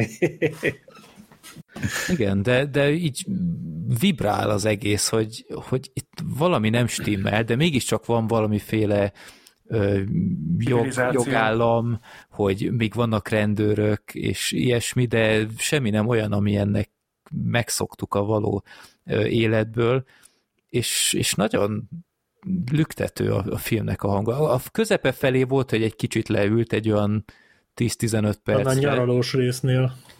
Igen, de, de egyébként én kifejezetten ledöbbentem, hogy, hogy ez sokkal jobb, mint amire emlékeztem. Lehet, hogy rossz paszba voltam annak idején, mert megvan DVD-n, és emlékszem, hogy amikor DVD-n megnéztem, miután megtudtam, hogy van első rész, akkor így izgatottan megnéztem, és, és ott csalódott voltam, de most sokkal jobban szórakoztam, úgyhogy nagyon kíváncsi leszek majd a harmadik része, mert azt már láttam korábban szintén, és ö, ott, ott nagyon semmilyen érzésem volt, úgyhogy lehet, hogy ott is kellemes meglepetés lesz majd. De igen, szóval egyértelműen ennek a filmnek szerintem is az a legnagyobb problémája, hogy van egy második rész. És nem úgy, mint a Terminátornál, hogy a, a Terminátor egy is király film, de a kettő az sokkal királyabb, de mégis a Terminátor egyet ugyanúgy elismerik és a, a szériának a fontos elemének tartják. Hát, hogy ugye az nem egy olyan amatőr filmes, tehát ugye ez a, a, a Mad Max az az, az, az manapság egy YouTube film is lehetne szerintem kb. Tehát ugye annyira egyszerű eszközökkel dolgozik, még azért az első Terminátor film is már egy stúdió rendszerben készült ö, dolog, nem pedig egy ilyen gerilla projekt. Hát csak egy, egymásra épül, de Azt ugyanakkor ennek ellentmond az, hogy, hogy ugye nagyon sokan csak a kettőt láttuk elsőnek, uh-huh. ezt most így megkockáztatom, és nem éreztem azt, hogy kimaradok valamiből, mert a, egy, egy összefoglalás elég, hogy a régi életében megölték a családját, és onnantól kezdve tiszta lappal indulnak itt a, a sivatagban és ő megy a harc a benzinért, de erről majd legközelebb beszélünk. De szóval akkor örülök, hogy nem csak én, én így vettem így észre, hogy az elsőt valahogy teljesen ignorálja mindenki. Hát azért, nem, azért... Nem is baj, hogy beszélünk most erről. Azért mondjuk szerintem ennyire nem durva a helyzet, tehát azért ez, tegyük hozzá, hogy ez az első rész az egy elképesztő siker volt akkoriban. Tehát anyagilag azt hiszem Gábor említette az előző adásban, hogy a sokáig a legjövedelmezőbb film volt. Igen, talán a Mad Max, mert azt hiszem 400 ezer dollárból készült, és 100 milliót hozott világszerte, ami, ami a 400 ezerre még lehet, hogy sokat is mondtam egyébként. Döbbenetesen nagy siker, tehát ez tényleg elképesztő. De azért ö, lehetséges, de, de hogy inkább... valaha elkapta a tévében ezt a filmet? Mert én, én nem úgy, tudom, én, én, én, én, én Régen úgy csak tévéből tudtunk filmeket nézni, ha nem vettük ki a TK-ból, tehát nem, nem volt annyi alternatíva.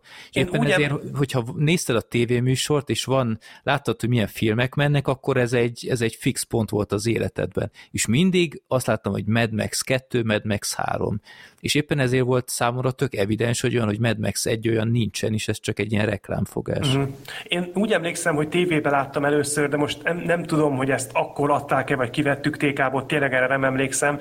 Arra akartam rátérni, hogy, hogy lehetséges, hogy ez a fajta elismerés, amit mégis kap ez a film, az inkább a szakmai oldalról van meg, mert azért ilyen fontos skifiket, utopisztikus történeteket összegyűjtő honlapokon, oldalakon azért gyakran ott van mondjuk egy top listán a Mad Max, azért a, a mai napig én azért úgy gondolom, hogy föl van emlegetve, de leginkább tényleg abban a kontextusban, hogy igen, igen, igen, Mad Max, igen, igen, emlékszem rá, a Mel Gibson első film, na de a Mad Max 2, na, a, tehát inkább ez, hogy, hogy tényleg, tényleg, de tényleg beárnyékolja a kettőt. Tehát ez, az a baj, hogy nem is lehet azt mondani, hogy, hogy nem értjük, hogy miért. Mert egymás mellé tesszük a két filmet, és ez nem az első rész hibája. Az első rész a saját korlátaiból kihozta, amit lehetett. De tényleg, tényleg sokkal emlékezetesebb a kettő. Tehát ez egy teljesen érthető dolog, hogy, hogy ledominálja, tényleg. Mert, mert egyszerűen nagyobb, ízletesebb, szaftosabb, látványosabb, emlékezetesebb. És Mad vagy bocsánat, a Mel Gibson is így sokkal jobban hasonlít egy mostani önmagára szerintem. Igen. Tehát, hogy amúgy szerintem Mel Gibson kb. felismerhetetlen volt még ebben Eléggé. a filmben. Ja, ja. Tehát, hogy én, én, én nem tudom, közben állatnövesztették két év alatt. Fogalmam sincs, hogy mi történt, de hát de hány éves volt egyáltalán Mel Gibson az első Mad Max? 30, azt hiszem. Valahogy, talán a körül, nem vagyok most ebbe biztos. 56-os, a Mel Gibson, 23. 23, azt Na, akkor azért, tehát, hogy ez így, én, én így magamnál fiatalabbnak gondoltam a Mel ebben a filmben, és hát akkor, jó, akkor jól, jól mértem föl, ott még nagyon kis, kis, kis tacskó volt. A karakter mondjuk idősebb volt szerintem, tehát a Maxnek a figurája szerintem ő egy ilyen 30 pluszos csávó volt, tehát annak volt előadva. Ha, nem nagyon volt rá utalás, de mm. bármelyiket elhiszem igazából. Mm, igen, igen, igen. Még arra akartam csak kitérni, hogy a Black Sheep említette ezt, hogy a közepén egy kicsikét leül a film, mert nekem például úgy emlékeztem, hogy ez sem tetszett, de most újra nézve ez is nagyon működött, mert én úgy értelmeztem ezt, hogy azáltal, hogy a közepén ott a nyaralós jeleneteknél picikét tényleg csendesebbé válik, meg szelidebbé válik a film, de szerintem ez pont azért van, hogy ami utána jön, az még nagyobbat üssen. Tehát ez olyan, mint az Út című film csinálta azt, hogy a, a múltban játszódó, tehát a flashbackek azok, azok jóval színesebbek voltak, meg jóval melegebb színűek, mint a tényleges film, de ez csak azért volt, hogy amikor visszakerülünk a valóságba, akkor az még jobban fájjon, az még kegyetlenebb hatást keltsen, és itt is ez, ez volt az érzésem, hogy ez csak a fokozásnak tett jót, úgyhogy rendezés technikailag is ez egy, ez egy minden ízében nagyon színvonalas munka, ahhoz képest meg, hogy a Miller gyakorlatilag elsőre null pénzből ezt létre tudta hozni, tényleg elképesztő. Hát meg, hogy ugye ez, ez egy annyira ilyen szerencse projekt volt, hogy, hogy egyrészt ugye IMDb-n is kurva jó trivia, hogy ugye az extrák, vagy a, a, a statiszták ők sört kaptak fizetésgyanánt, és hogy ugye az elég sok autót összetörnek a filmben, uh-huh. de hogy annyira kevés volt a pénzük, hogy minden egyes ilyen törés csak egyszer tudtak fölvenni. Tehát leraktak egy csomó kamerát, és imádkoztak érte, hogy ne lógjon bele semmi se a felvételbe, meg ne uh, menjen félre, meg ne történjen semmi baj, ne legyen használhatatlan a dolog, mert csak egyszer tudtak mindent megcsinálni, ugye annyira garaskodni kellett a lóvéval. Hát néha érződik is, hogy nem valószínűleg így tervezték, tehát itt vannak elég necces kaszkadőr mutatványok, tehát amikor a, a, az egyik motoros elesik, és a, a palánkba beveri a, a fejét, oké, sisak van rajta, de nem nézett ki túl biztonságosnak, és utána még a motor is ráesik a fejére. Uh-huh. Tehát ez, ez nem tűnt úgy, hogy... Ez, ez a vadnyugat volt. Elég. Ma már, ma már túl sok biztosító cég nincs, aki vállalná ezt. Nem, szerintem, az, szerintem a CGI volt, én láttam.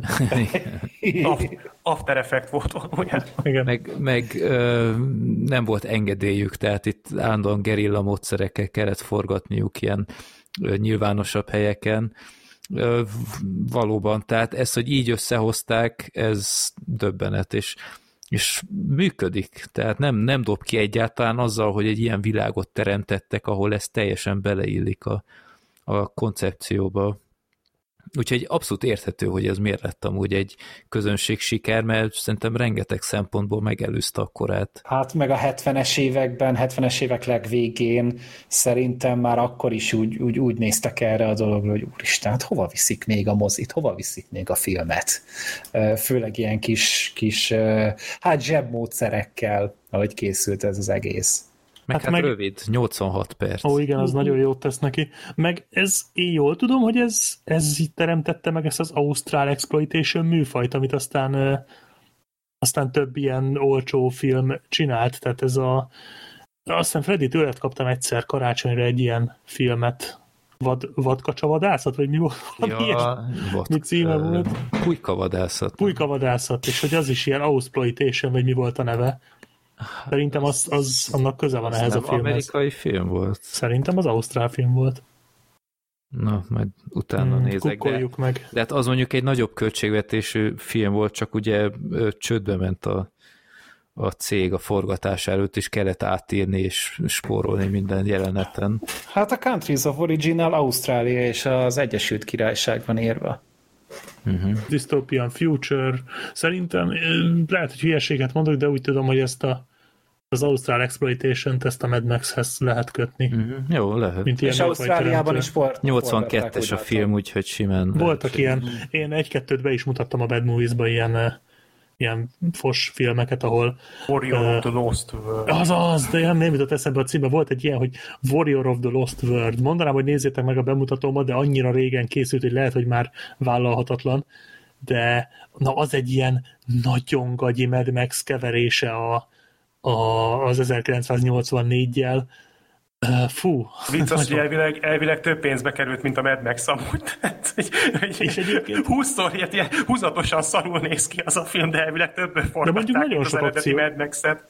Nagyon sok akció van benne, tehát a, a nagyon sok ilyen, ilyen összekókányolt, a hátsó sufniba összetákolt autós üldözés van benne, tehát elég pörgős, de az ilyen tipikus ilyen ilyen Mad Max, csak nagyon gagyi. Úgyhogy ezt, eh, ez azért valamennyire műfajteremtő is volt.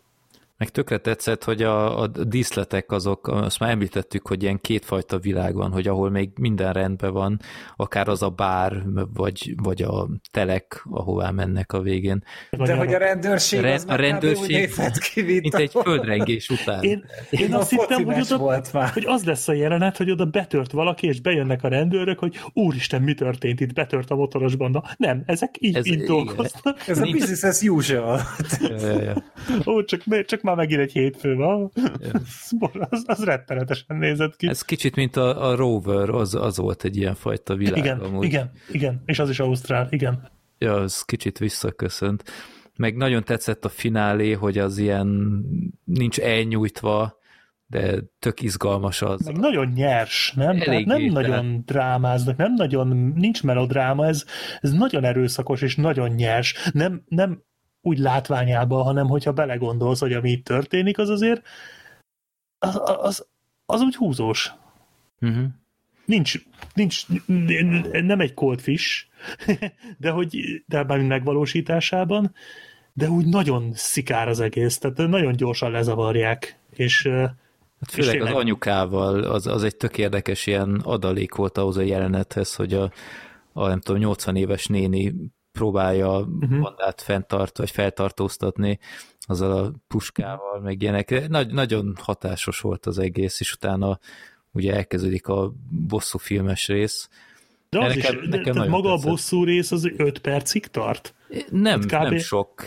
De nagyon gyorsan lerendezi az egész bandát, de nem, nem baj igazából, mert, mert ennyi. Tehát megjelenik a szupergyors járgányjal, amivel minden motort le, hogy mindenki áthajt, és kész, gyakorlatilag. És hát azért a, a fináléba az a, az a mondat ott a bilincsel, hogy ha igazán biztosra mm. akarsz menni, akkor mit vágsz le előbb. Az, az azért, arra emlékeztem amúgy arra Igen, a mondatra, az már először is nagyon tetszett. Ja, hát James már megfelépített erre egy egész franchise-t. Ja.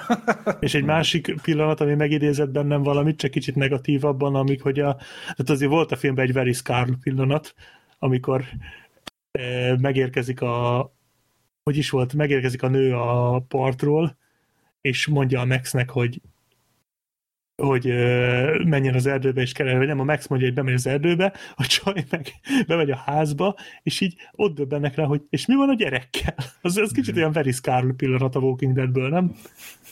Hát, hát, ja, hát meg is halt a gyerek, úgyhogy igazából Igen, szerintem ezt így kiérdemelték. Little Miss Sunshine jutott eszembe, amikor a ja, Paul Dano felírja a papírra, hogy hol van Olive. Igen, igen. Nekem is egyébként az az egy bajom volt ezzel a filmmel, hogy azért oké, okay, hogy nagyon rövid, de még így is sokszor hosszúnak éreztem.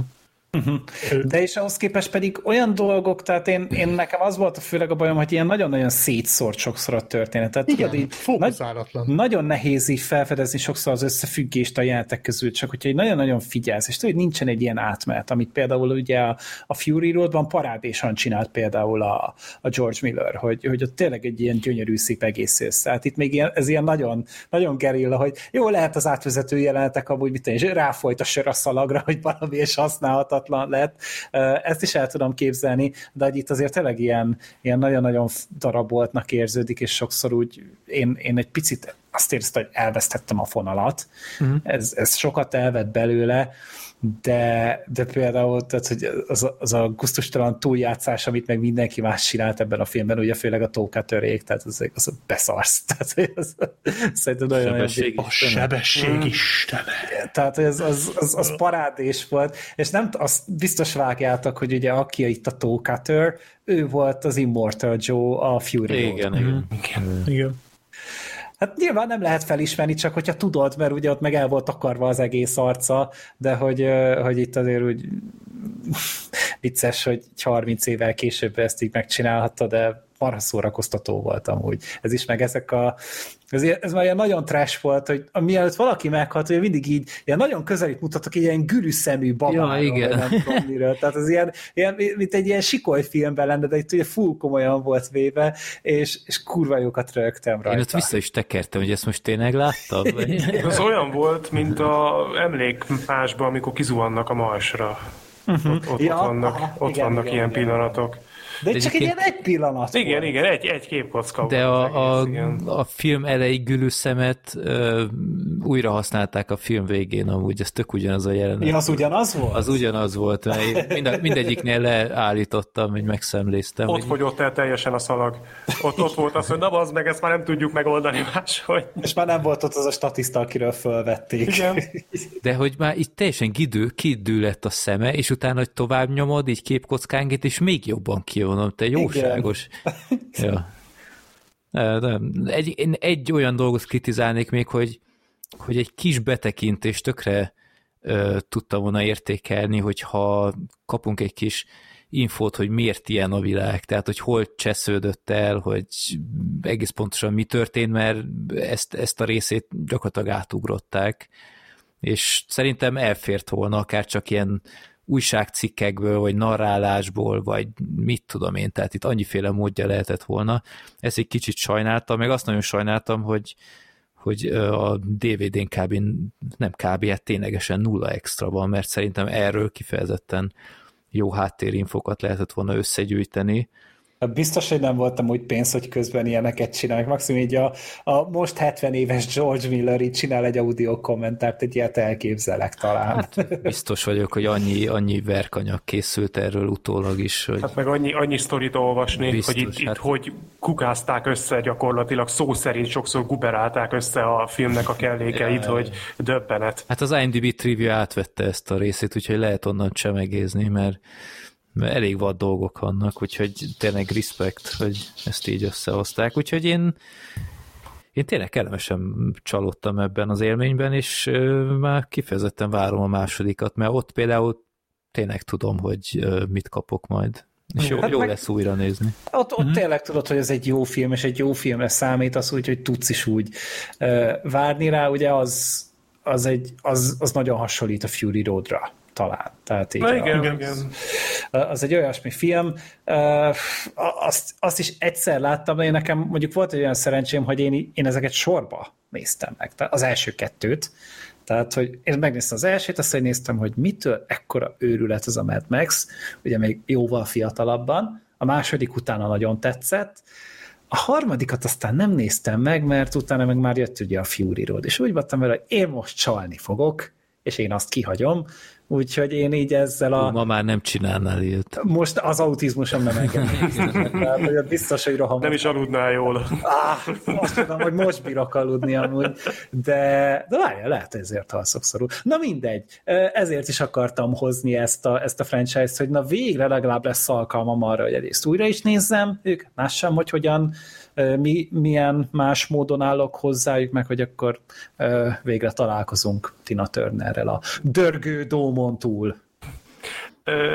Én azért örülök még nagyon, hogy, ki, hogy végül is ez a franchise, én is majdnem azt mondtam, hogy ki lett sorsolva, de nem, hogy ez a franchise lett megszavazva, mert ha most úgymond nem kényszerülök rá nagyon csúnya kifejezéssel, de nem kényszerülök rá arra, hogy újra nézzem az első Mad Max-et, akkor biztos vagyok benne, hogy egész életemben megmaradtam volna abba a hitbe, hogy hát igen, ez egy ilyen kis, kis ilyen kis erdja, ilyen, ilyen semmilyen. Ezt már nem kell újra nézni. Igen, úgyhogy ez, ez teljesen jót tett, hogy, hogy ennyi év távlatából tényleg olyan, mint hogyha egy teljesen másik filmet láttam volna, mint amire emlékeztem, úgyhogy köszönjük szépen Patreonosok. Így van. Jó, hát hogy a következőt is megköszönjük a random.org-nak. Jön hideghal. Itt a Gergőt kell okolni, ő, ő sorsolta ki. A hideghal. Én csak így burkoltam megkérdezném, hogy ez a film ez úgy mégis mi a fasz volt. Csak így szeretném tudni, hogy ti hogy vagytok ezzel a kérdéssel? Hát szerintem mindannyian ezt a kérdést forgatjuk a szánkba, de még őszintében fogom mondani, hogy szerintem egyikünk se fog tudni előállni egy értelmes magyarázattal.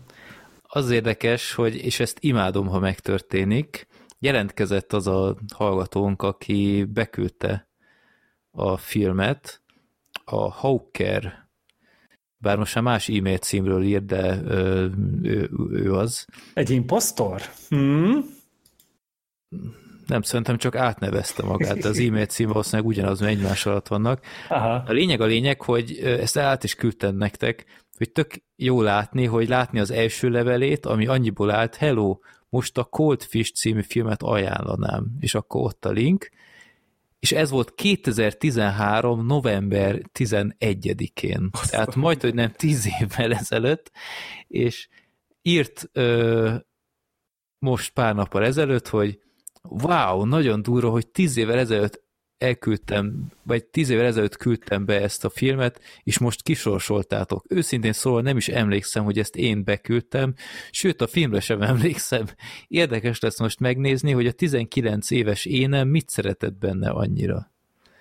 Tehát egyrészt nagyon király, hogy még mindig hallgat minket, tíz évvel később, ezt egy óriási megtiszteltetésnek érzem, és hogy, hogy ő is izgatottan hallja, mert neki is ez egy újfajta be, beszámoló lesz. Hát kiérdemelte a jogot amúgy arra, hogy egy Abszolút. ilyen filmet megnézessen velünk. Igen.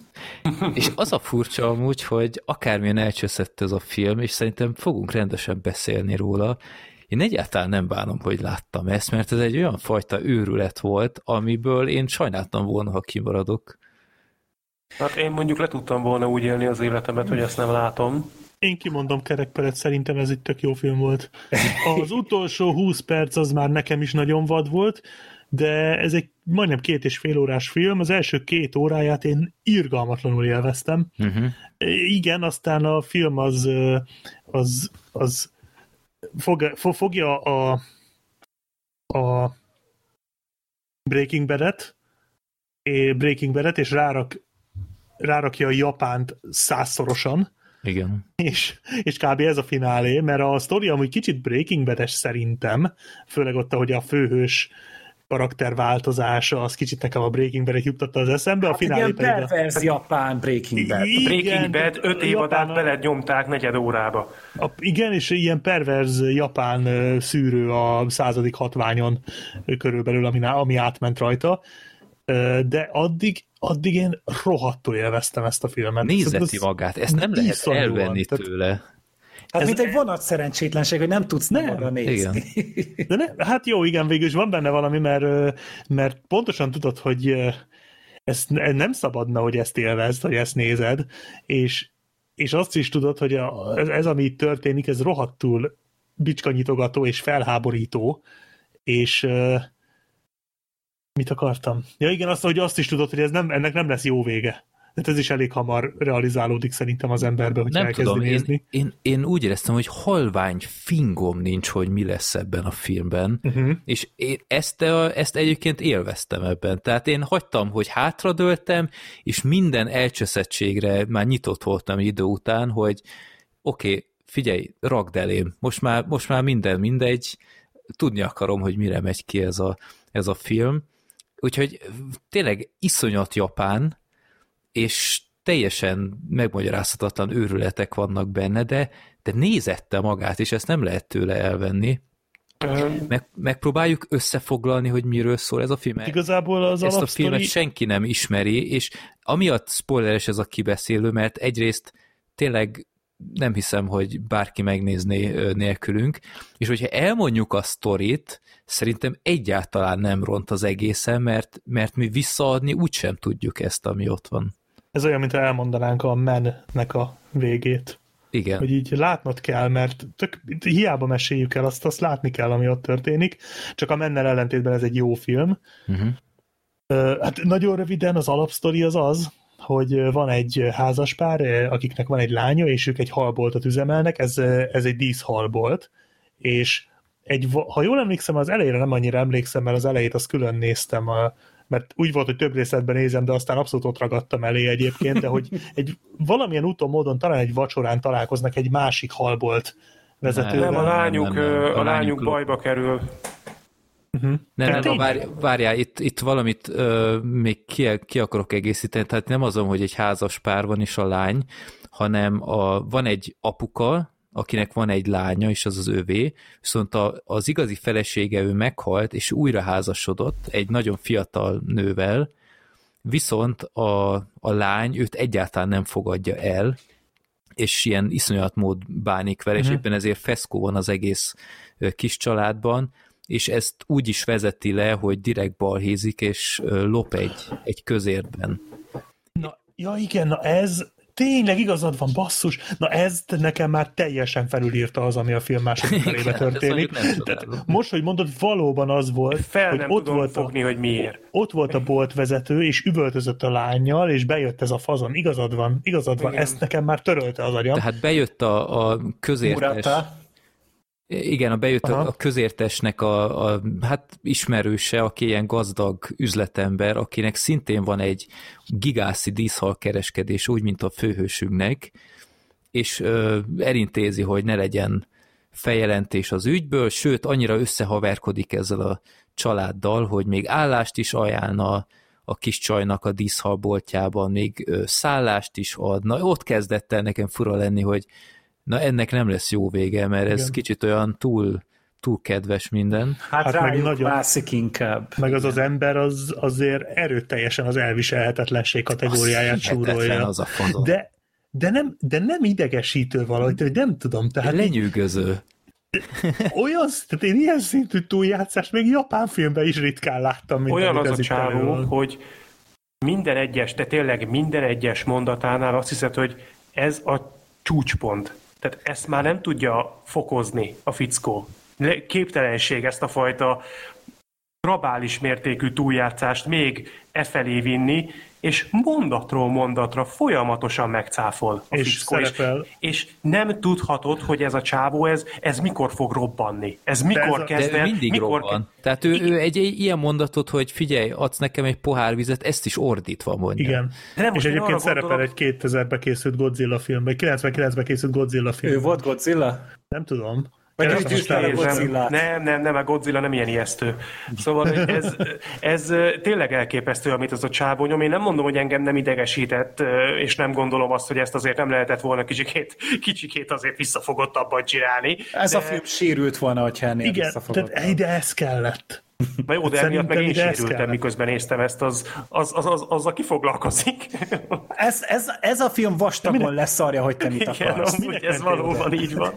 De ez Japánnak is feltűnik amúgy, hogy ő ennyire túltolja? Én ezen, Szerintem. ezen filóztam, mert, mert ugye a japánok azok általában ilyen iszonyat harsányak, így nyilvánosan, tehát ilyen tévéműsorokban csomószor eszedik, meg hát más filmekben is, de, de tényleg ő a, ő a Godfather of túljátszás. Abszolút, ez, ez egy új szint, ez még Japánon belül is egy új szint, amit ez a csávó csinál. Hát a, a Versusból a tweak az kutya fasza ehhez Igen. képest az ember. Ez, Igen. ez, ez borzasztó. Tehát egy, Elképesztő. tehát iszonyat nyugtalanító hangulaton ennek a filmnek, és tényleg, amit eddig elmeséltünk sztori, ez, ez még ez tényleg a jéghegy csúcsa. Tehát, Ez a 12. perc. tehát én- én néztem ezt a filmet, úgy kb. 40. percnél tartottam, és a Freddynél jött pont egy ilyen elég érdekes jelenetnél, ö, húskloffolós? Kapcsolatos jelenetnél, és akkor kérdeztem, hogy mi, mi, miféle film ez, és akkor próbáltam neki összefoglalni, és azt vettem észre, hogy kb. három perce mesélem, hogy mi történik ebben a filmben, és még a filmnek a 40. percénél tartunk kb. és akkor jöttem rá, hogy á, figyelj, mindegy, tehát nem, nem fog... Gyere, nézte is! Vég, teljesen mindegy, hogy melyik jelenetnél, de rád nyitnak, és meg tudod magyarázni, hogy te most éppen mit nézel, akkor diplomata leszel. Ez egészen biztos. Igen, ja. Ez, ez az a kategória, hogy inkább átkapcsolsz, elkapcsolsz a pornóra, mert még abból is hamarabb De a kijössz. polipos pornóra, mert még azt előbb ki tudod magyarázni, tehát Tehát elképesztő. ez, ezek után még jönnek ö, tömeggyilkosos szálak, ezután ö, Hulla, földarabolás, Hullaföldarabolás, fel- rendőrség, nemi erőszak. vizesítése és elégetése. A világ és ez egyik- jó hosszan. Igen, és, és plusz a nem tudom mennyire lehet ezt ö, mondani, lehet, hogy iszonyat gáznak hangzik, mondok, de én ilyen vicces megerőszakolást szerintem még nem láttam filmben. Igen, De hát, tehát, Melyikre gondolsz? hát elsőre a- A szerintem. sok Nem. közül. nem, én, én a kocsisra gondoltam, hogy ott ilyen, együttműködés volt. É, tehát a filmben vannak olyan jelentek, ahol egyáltalán nem szabadna, nem szabadna nevetni, de valahogy kitör belőlem a rögés. Tehát például végén, amikor a, a, ugyan a, a második ilyen jelenet, és utána a saját lány az otthon mellett és felébred, és utána az apja kiüti őt, meg ilyenek, és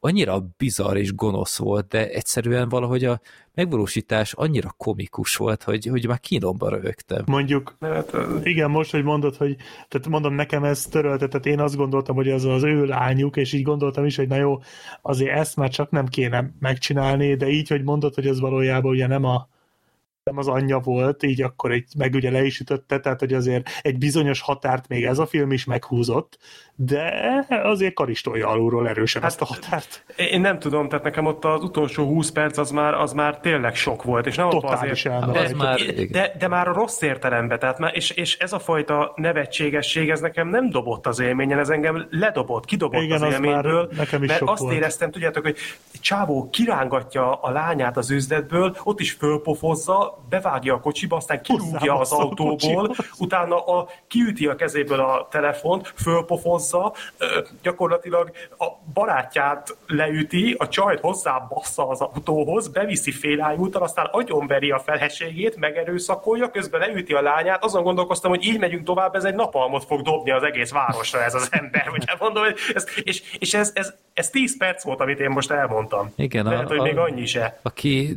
ez, ez nekem is sok volt nagy idő után a, a nők, nők szemben elkövetett ilyen pofon osztogatás, meg, meg nem tudom én, me- mellekkel sem szabadna az ilyen csúnyán bánni, mint ahogy ez a film teszi. Ezzel egyetértek. De, Ja, a békét a melleknek.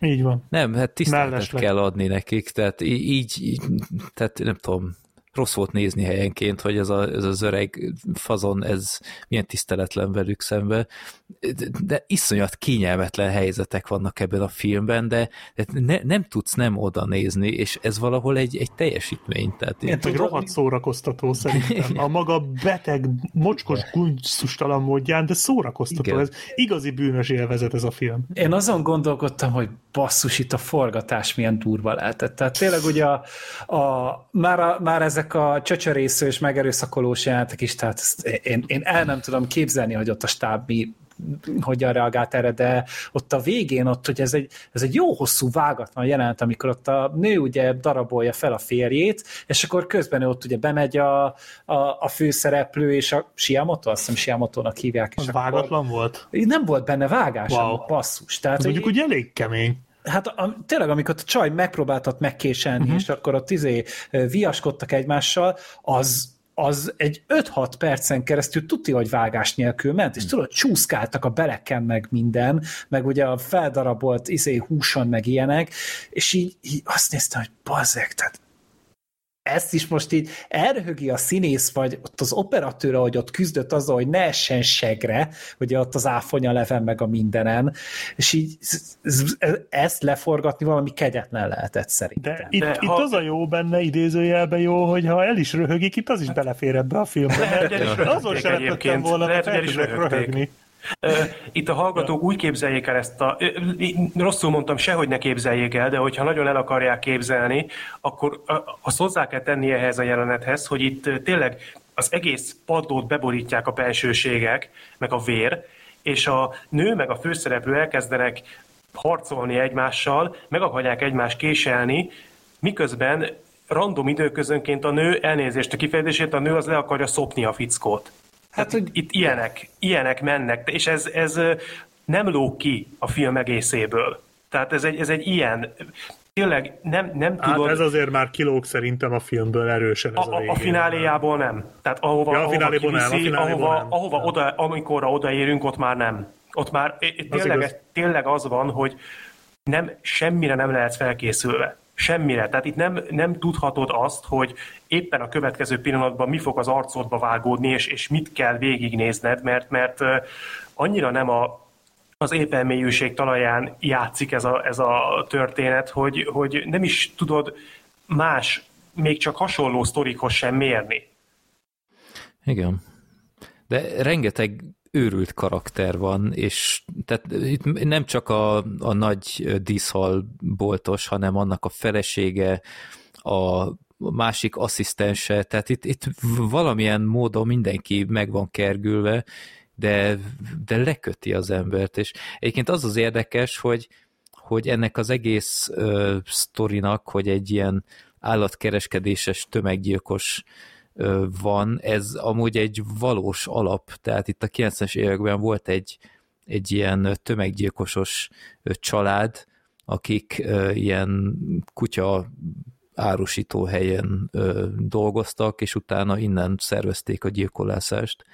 Tehát innen kapta az inspirációt a rendező, a Sion Sono nevű direktor, aki egy, egy hírhett ember, uh, ahogy utána olvastam, de én nem ismertem őt be valami őszintén, és a legutóbbi adás kommentjeibe valaki fel is sziszeget, hogy hú, pont ezzel a filmjével kezdünk, hogy ez kemény lesz. De ez egyébként a film nem rövid, tehát két és fél órás, de nem érezni annyinak. Tehát itt, itt akkor valami Rengeteg minden gyorsan. történik amúgy benne, Igen, igen, igen. szerintem. Tehát ugye, Egyébként- meg, meg az is, hogy, hogy folyamatosan adagolja neked az eseményeket, és tényleg így, most az, hogyha megpróbálnánk nektek itt felvázolni, szerintem ez egy ilyen jó 25 perc lenne. Igen. Egyébként én láttam már egy másik filmjét, mégpedig a legutóbbit, a Prisoners of a Ghostland-et. Ja, azt, ami egy két Nicolas- filmet ő Igen, csinálta. Ez egy Nicolas Cage film, és Ez egy kicsit szar. másfajta stílusban. Ne, egyébként most már így a két filmet egymás mellé rakva annyira nem, csak az szar. Ez meg nem A szar. Goldfish kellett volna úgy megcsinálni, hogy ezt az őrjöngő csábot a Nick Cage játszana. Az, azt még, az még dobott adtam volna a volna. sztorin. Na és akkor választunk a következő adásra tőle egy filmet? Melyik legyen? Nem, nem. Én Egyre az nem Utsushimit szeretném 2000-ből.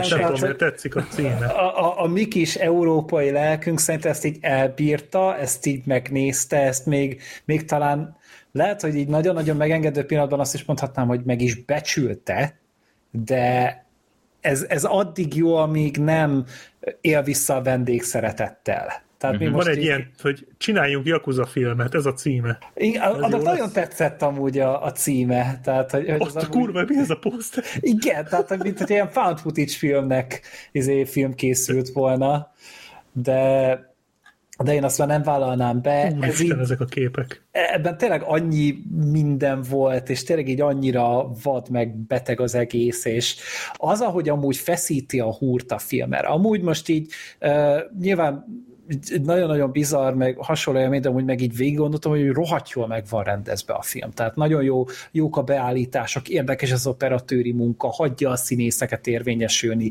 jó helyen vágják, tehát hogy amúgy folyamatosan van neki egy lendülete. És ez amúgy filmkészítés szempontjából egy, egy nagyon-nagyon-nagyon patent munka. Ez, ez, ez pont az a fajta filmkészítés, ami miatt én nagyon szeretem a távol-keleti filmeket. Mm. Ők egészen máshogy állnak hozzá, mint ahogy egy amerikai direktor például. Igen, az az érdekes, hogy én, én nagyjából ezzel egyetértek, ami, ami itt elhangzott, de én mégsem mondanám, hogy ez egy jó film lett volna, mert most tudom, ez volt a koncepció, persze, ezt az ember vagy tudja értékelni, vagy nem. Tényleg egy rétegfilmről beszélünk, de nekem egyszerűen már sok volt. És tudom, hogy őrület, tudom, hogy, hogy ez nyilván ez adta az egyediségét, ettől az kétségtelen, hogy a büdös életben nem fogom elfelejteni, az, az, az egészen biztos. Mégis azt érzem, hogy, hogy nem, nem feltétlenül akartam én ezt megnézni. Tehát ez nem, nem hiszem, hogy, hogy bármit is különösebben hozzátett volna mondjuk az én filmízlésemhez, vagy mondjuk olyanokat láthattam itt, amit nekem filmszerető emberként feltétlenül látnom kéne, és nekem azért voltak problémáim, én egy kicsit sajnáltam azt, hogy ezt az egész őrületet, ezt nagyon hamar elkezdte. Én azt gondoltam, hogy legalább azért kicsit, kicsit fölvezeti egyfajta ilyen pár árnyalattal visszafogottabb misztikummal, hogy itt miről van szó. Túlságosan gyorsan történt minden. Mi az első gyilkosságra gondolsz? Hát hogy igen, hamar jött? igen, vagy mondjuk a megerőszakolás, az első megerőszakolás. Tehát, hogy, hogy Oh, ja. kicsit, kicsit, kicsit azért lehetett volna ez, ez visszafogottabb ez a film. Nem, nem lett volna talán ekkora ereje, de, de nem minden a nyers erő. És itt, itt tényleg azt érzem, hogy kicsit, kicsit az egész, a film egésze, a hangulat az megvan, és a rendezés is jó, csak, csak maga a film filmként nem működik annyira, legalábbis számomra, úgyhogy sajnos én, én összegészében én inkább, inkább negatívum, vagy negatív érzésekkel fejeztem be, nem, és igazából ajánlani sem tudom senkinek. Van Azért neki, talán- egy, Igen? van neki egy filmje, amit a Tak Sakaguchival együtt rendezett, aki a Simont játszotta a Versusba. Na, hát Azt se akkor- akarod megnézni? Hát nem. Ö, meg még így az, ugye az, az nagyon tetszett a filmben amúgy így ez, a, ez az egész gondolat, ami végig követte az egészet, hogy ugye a főszereplő, hogy ez a Shiamoto, ő egy ő egy nagyon teszatosza, nagyon önállótlan, nagyon biz, határozatlan férfi, és ugye pont emiatt lehetett minden szarra rávenni, ugye. Még arra is, hogy gyilkosságban közreműködjön, utána részt vegyen a holtes fel, hát eltüntestésében, a darabolásban magában nem, de az égetésben igen, utána abban, hogy megszabaduljanak a holttestől, utána hazudott a jakuzának a, az eltűnésről, és utána még, még arra is rá lehetett venni, ugye, hogy, hogy ott, ugye megdugja Mu- Muratának ugye a feleségét, és hogy, és hogy ez a csávó ugye folyamatosan csak így sodródott az árral, mert hogy ő nem volt képese arra, hogy szembeszálljon vele, és őt emiatt rengeteget basztatja is ugye a Murata, hogy egy mennyire egy senki házi szerencsétlen, és, és hogy a, a Murata ugye bántotta amiatt rengeteget a, a főszereplőt, hogy, hogy milyen senki házi, de hogy ő meg közben örült neki, mert ugye ez egy erősebb személyiség lett volna, nem tudta vele ezt volna megtenni. Lehet, hogy ott helyben megöli amúgy a Shiamoto, amikor, amikor elkezdi így sarokba szorítani meg, meg a izé, tényleg bele rámászik teljesen az életére, és abban a pillanatban, hogy elkezd a Shiamoto úgy viselkedni, ahogy a Murata amúgy amit számon kér rajta, hogy miért nem úgy viselkedik, akkor meg azonnal megijed. Tehát, hogy mm. ez, egy, ez egy ilyen nagyon-nagyon fura ellentét volt, hogy, hogy bántja azért, hogy olyan, ami mi a, amilyen állapotban ő tudja manipulálni, de amikor elkezd úgy viselkedni, hogy nem tudja manipulálni, akkor meg már azonnal retteg. És hogy ez egy ilyen nagyon-nagyon érdekes kettőséghez vezet. És ugye itt indul be ez az egész Breaking bad dolog, és uh, ugye, ugye azért nem tehát azért remélem, hogy senkinek nem az jön le a film végén, hogy itt az a tanulság, hogy neked kétszer ájultra kell verned a lányodat, meg kell késened a feleségedet, meg kell ölnöd a főnököt, meg kell dugnod a főnöknek a feleségét, meg kell gyilkolnod a feleségét, hanem az, hogy... Én ezt nélkül is tudtam. Ja, ugye? Semmi újat nem mondott. Tehát, e- ez, és ez, amúgy, ez mind megtörténik az utolsó 20 percben. ez Igen, amúgy, ez a szép. Ez, ez, ez, ez amúgy beszarás, és utána még magát ez is művészet, this is art. Igen, this is cinema. Tehát előkereste ezt a Martin Scorsese-és mémet, hogy, hogy igen, de hogy, hogy pont az a lényeg, hogy ezt a csávót ilyen körülmények között hát tulajdonképpen nevelte a.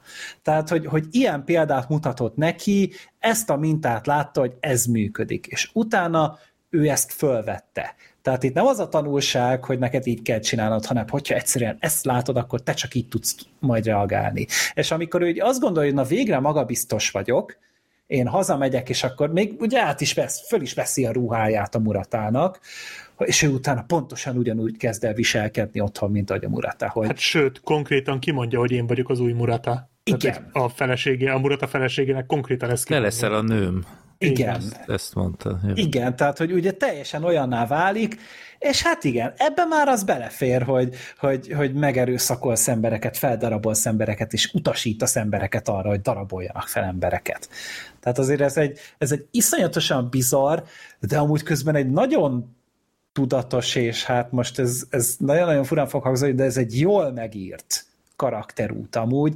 Az egy másik kérdés, hogy ugye nem, ahogy a Sorter is mondta, nem biztos, hogy az én lelkemnek ezt jót tett, de az biztos, hogy, hogy ö, nagy hatással volt rám. Hát meg a, a Breaking Bad az erre rászánt két évadot mondjuk, Igen. ez meg 20 percet, tehát hogy az sem mindegy, hogy ez 20 perc alatt játszódik le, vagy, vagy mondjuk nagyon sokszor 20 perc alatt, uh, illetve én még azt kiemelném, hogy a főszereplőt játszó színész az kurva jó volt azért, tehát a, az Mindenki a jelenet, amúgy szerintem. Mindenki, igen, de én őt külön kiemelném, tehát a, amikor ott remegett a sarokba, miközben ugye megölték a másik asszisztenst, Aha. az annyira erős volt, amit ott csinált, és ott, ott annyira lejött az, hogy, hogy annyi lehetősége lett volna ott például szembeszállni a Muratával, de annyira jól eljátszott az, hogy retteg a csávó, tehát hogy, hogy teljesen lesokkolódott a rettegéstől, és ráadásul az nem is az első ilyen eset volt, ugye, amit végignézett, de valahogy ott ütközött ki rajta, és az a jelenet is nagyon jó volt, amikor ugye felhergelte a Murata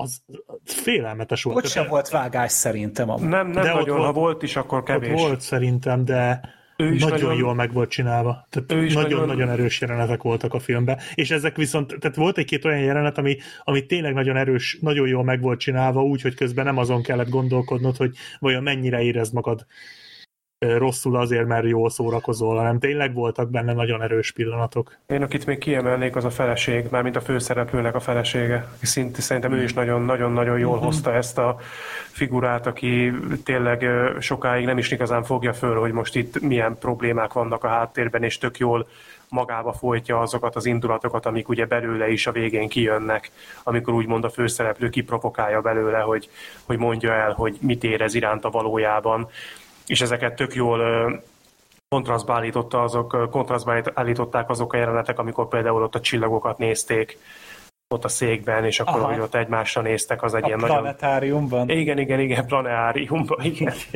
és ö, bármiről kezdünk el beszélgetni, ma a szószpaknál kötünk ki, ez már a második ilyen. és ö, azok a részek is például jók voltak, tehát a, a, a színészekkel tényleg egyébként nem volt baj, nem, nem ezen múlt, sajnos nem, nem, azt is megértem, ha valaki ezt a filmet isteníti, azt is, hogyha valaki le se köpné, mert, mert itt, itt tényleg, tényleg arról van szó, hogy, hogy, hogy én megkockáztatom, hogy ennek a filmnek egy külön műfaj kéne. Hát lehet, hogy az is, tehát ez a japán őrület, vagy nem tudom, hogy ezt mm. hogy lehet hívni, de... Ez a semmilyen korosztálynak nem ajánljuk. Á, ezt nem, és és úgy az egészet olyan durván, ugye beszéltünk erről, hogy milyen fontos egy filmnek a vége, ugye ennek a leges legutolsó jelenete. Ahogy a kislánya reagál ugye arra, hogy, hogy megöli magát a, a fickó, és akkor a, azzal úgy, azzal úgy tényleg úgy összedőlt bennem minden, hogy, hogy mi baja van ezeknek az embereknek, és Igen. közben pedig rohadtul érted, ugye, mert a film végig ezzel ezt építgeti, meg hát ugye azért a filmeljen is megmutatták egy ilyen nagyon rövid, elég sokkoló flashbackben, hogy megtépte konkrétan ez a lánya a, a mostoha anyját, vagy a, az apjának az új feleségét, és akkor az, ahogy ugye a legvégén ott ugye elvérzik a a Siamoto, és akkor konkrétan örömtáncatjára sírja a holteste felett, és így pff, tényleg megfagyott bennem a, a vér, hogy stílusos maradjak. Hangulatilag engem sok ideig a, a tavalyi Speak No Evil-re emlékeztetett Aha, hát igen.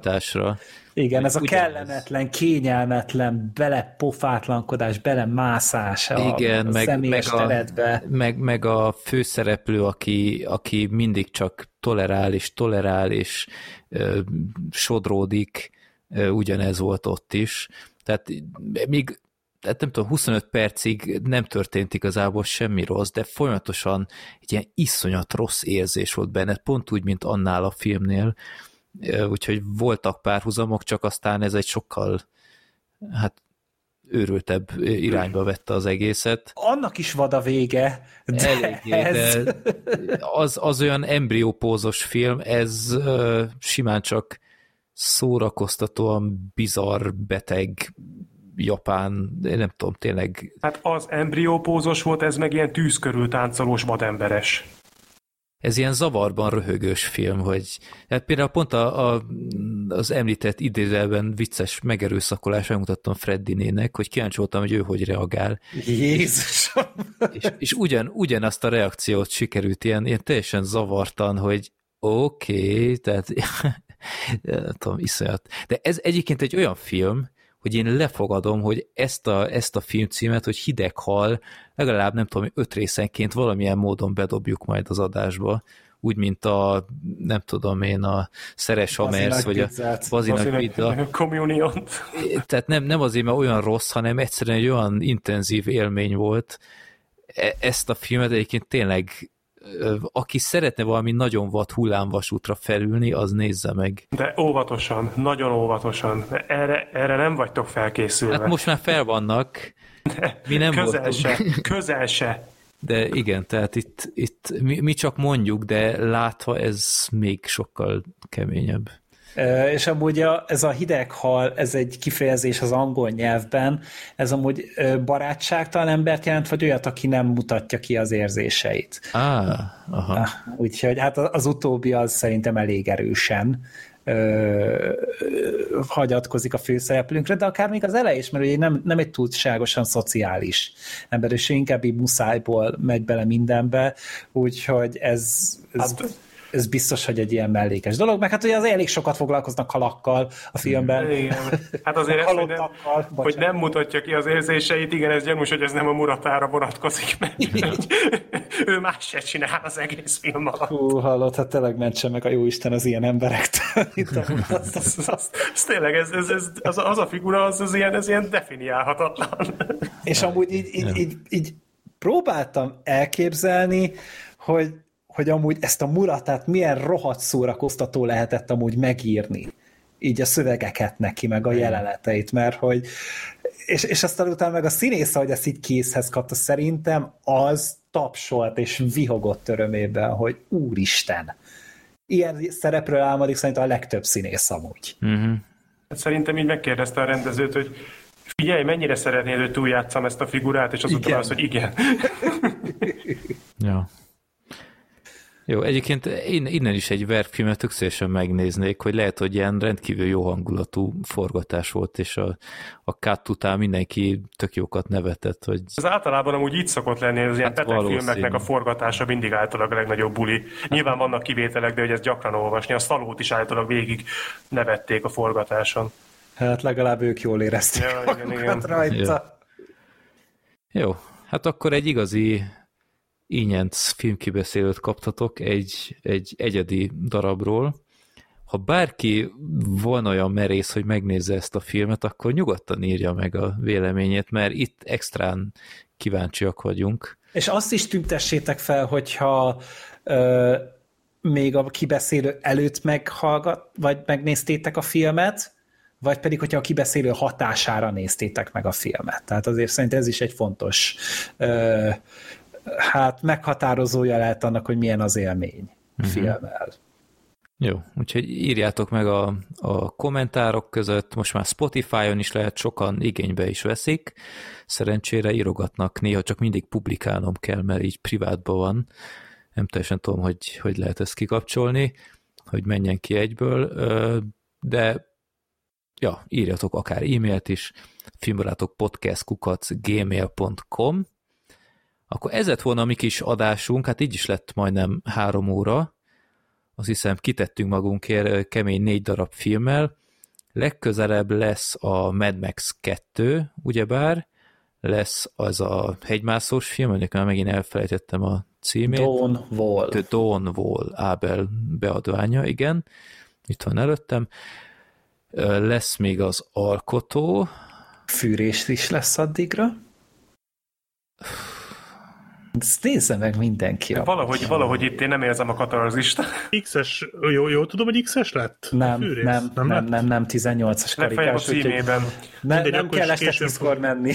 ah, pedig örültem volna. Meg? Feláldozhatók előtt leadták az előzetesét, és, és szerintem nevetséges. Tehát ez a, ez a vágd ki az agyad egy részét, ja, és hát az tragédia az a... Na, úristen, tehát régen legalább, hogy mondjam, esélye volt tovább élni, tehát ennek most mi, mi értelme van már? Hát, hogy tud élvezni a filmet, azért kell agykárosodást okoznod magadnak. Nem, én De lehet, én... Chris Rockkal fejeztem be a fűrész karrieremet. Hát az, az amúgy valami kegyetlen nagy penetráns szar. Még mindig most úgy, én újra néztem az összeset, úgyhogy nekem így eléggé bennem van.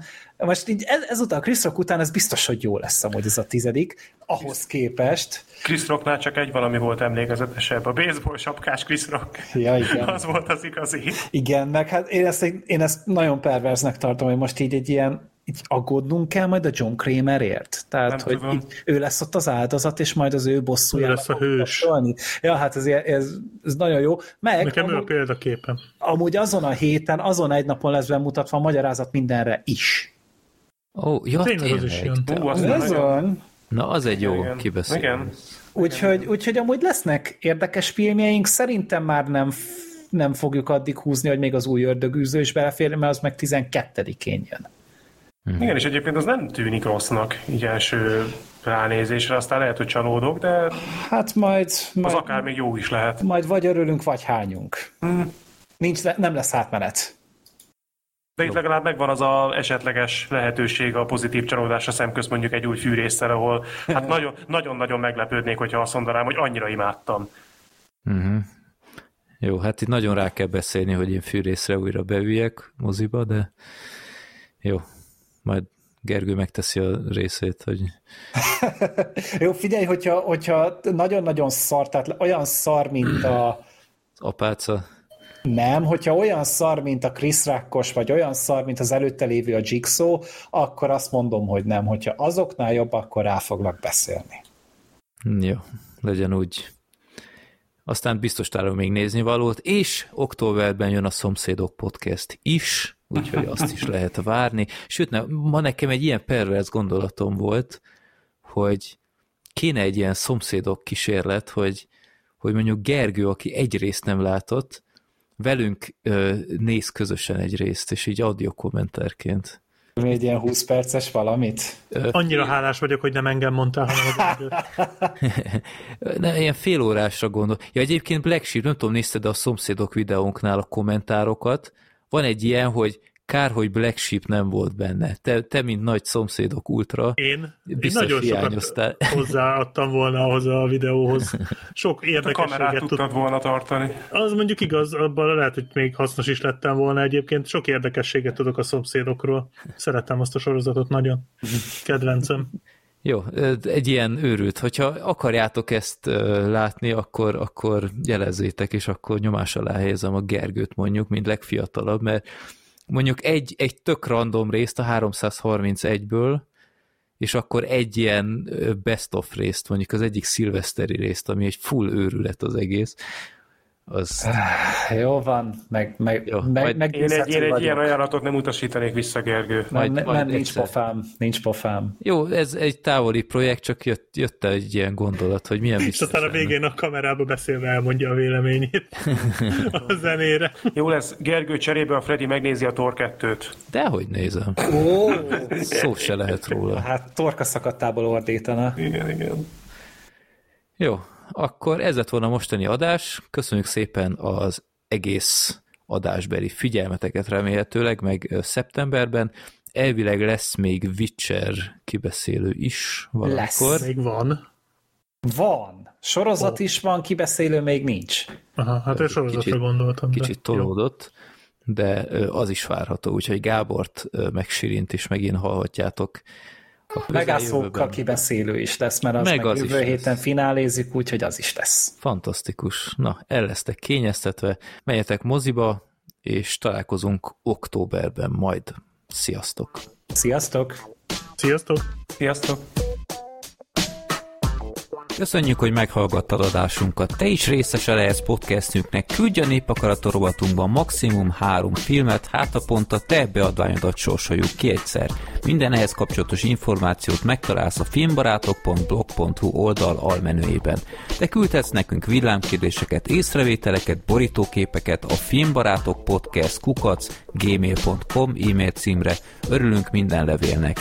Podcastünket megtaláljátok Youtube-on, Soundcloud-on, Spotify-on, Deezeren, Twitteren, Facebookon, szóval mondhatni már csak a Wikipédián nem.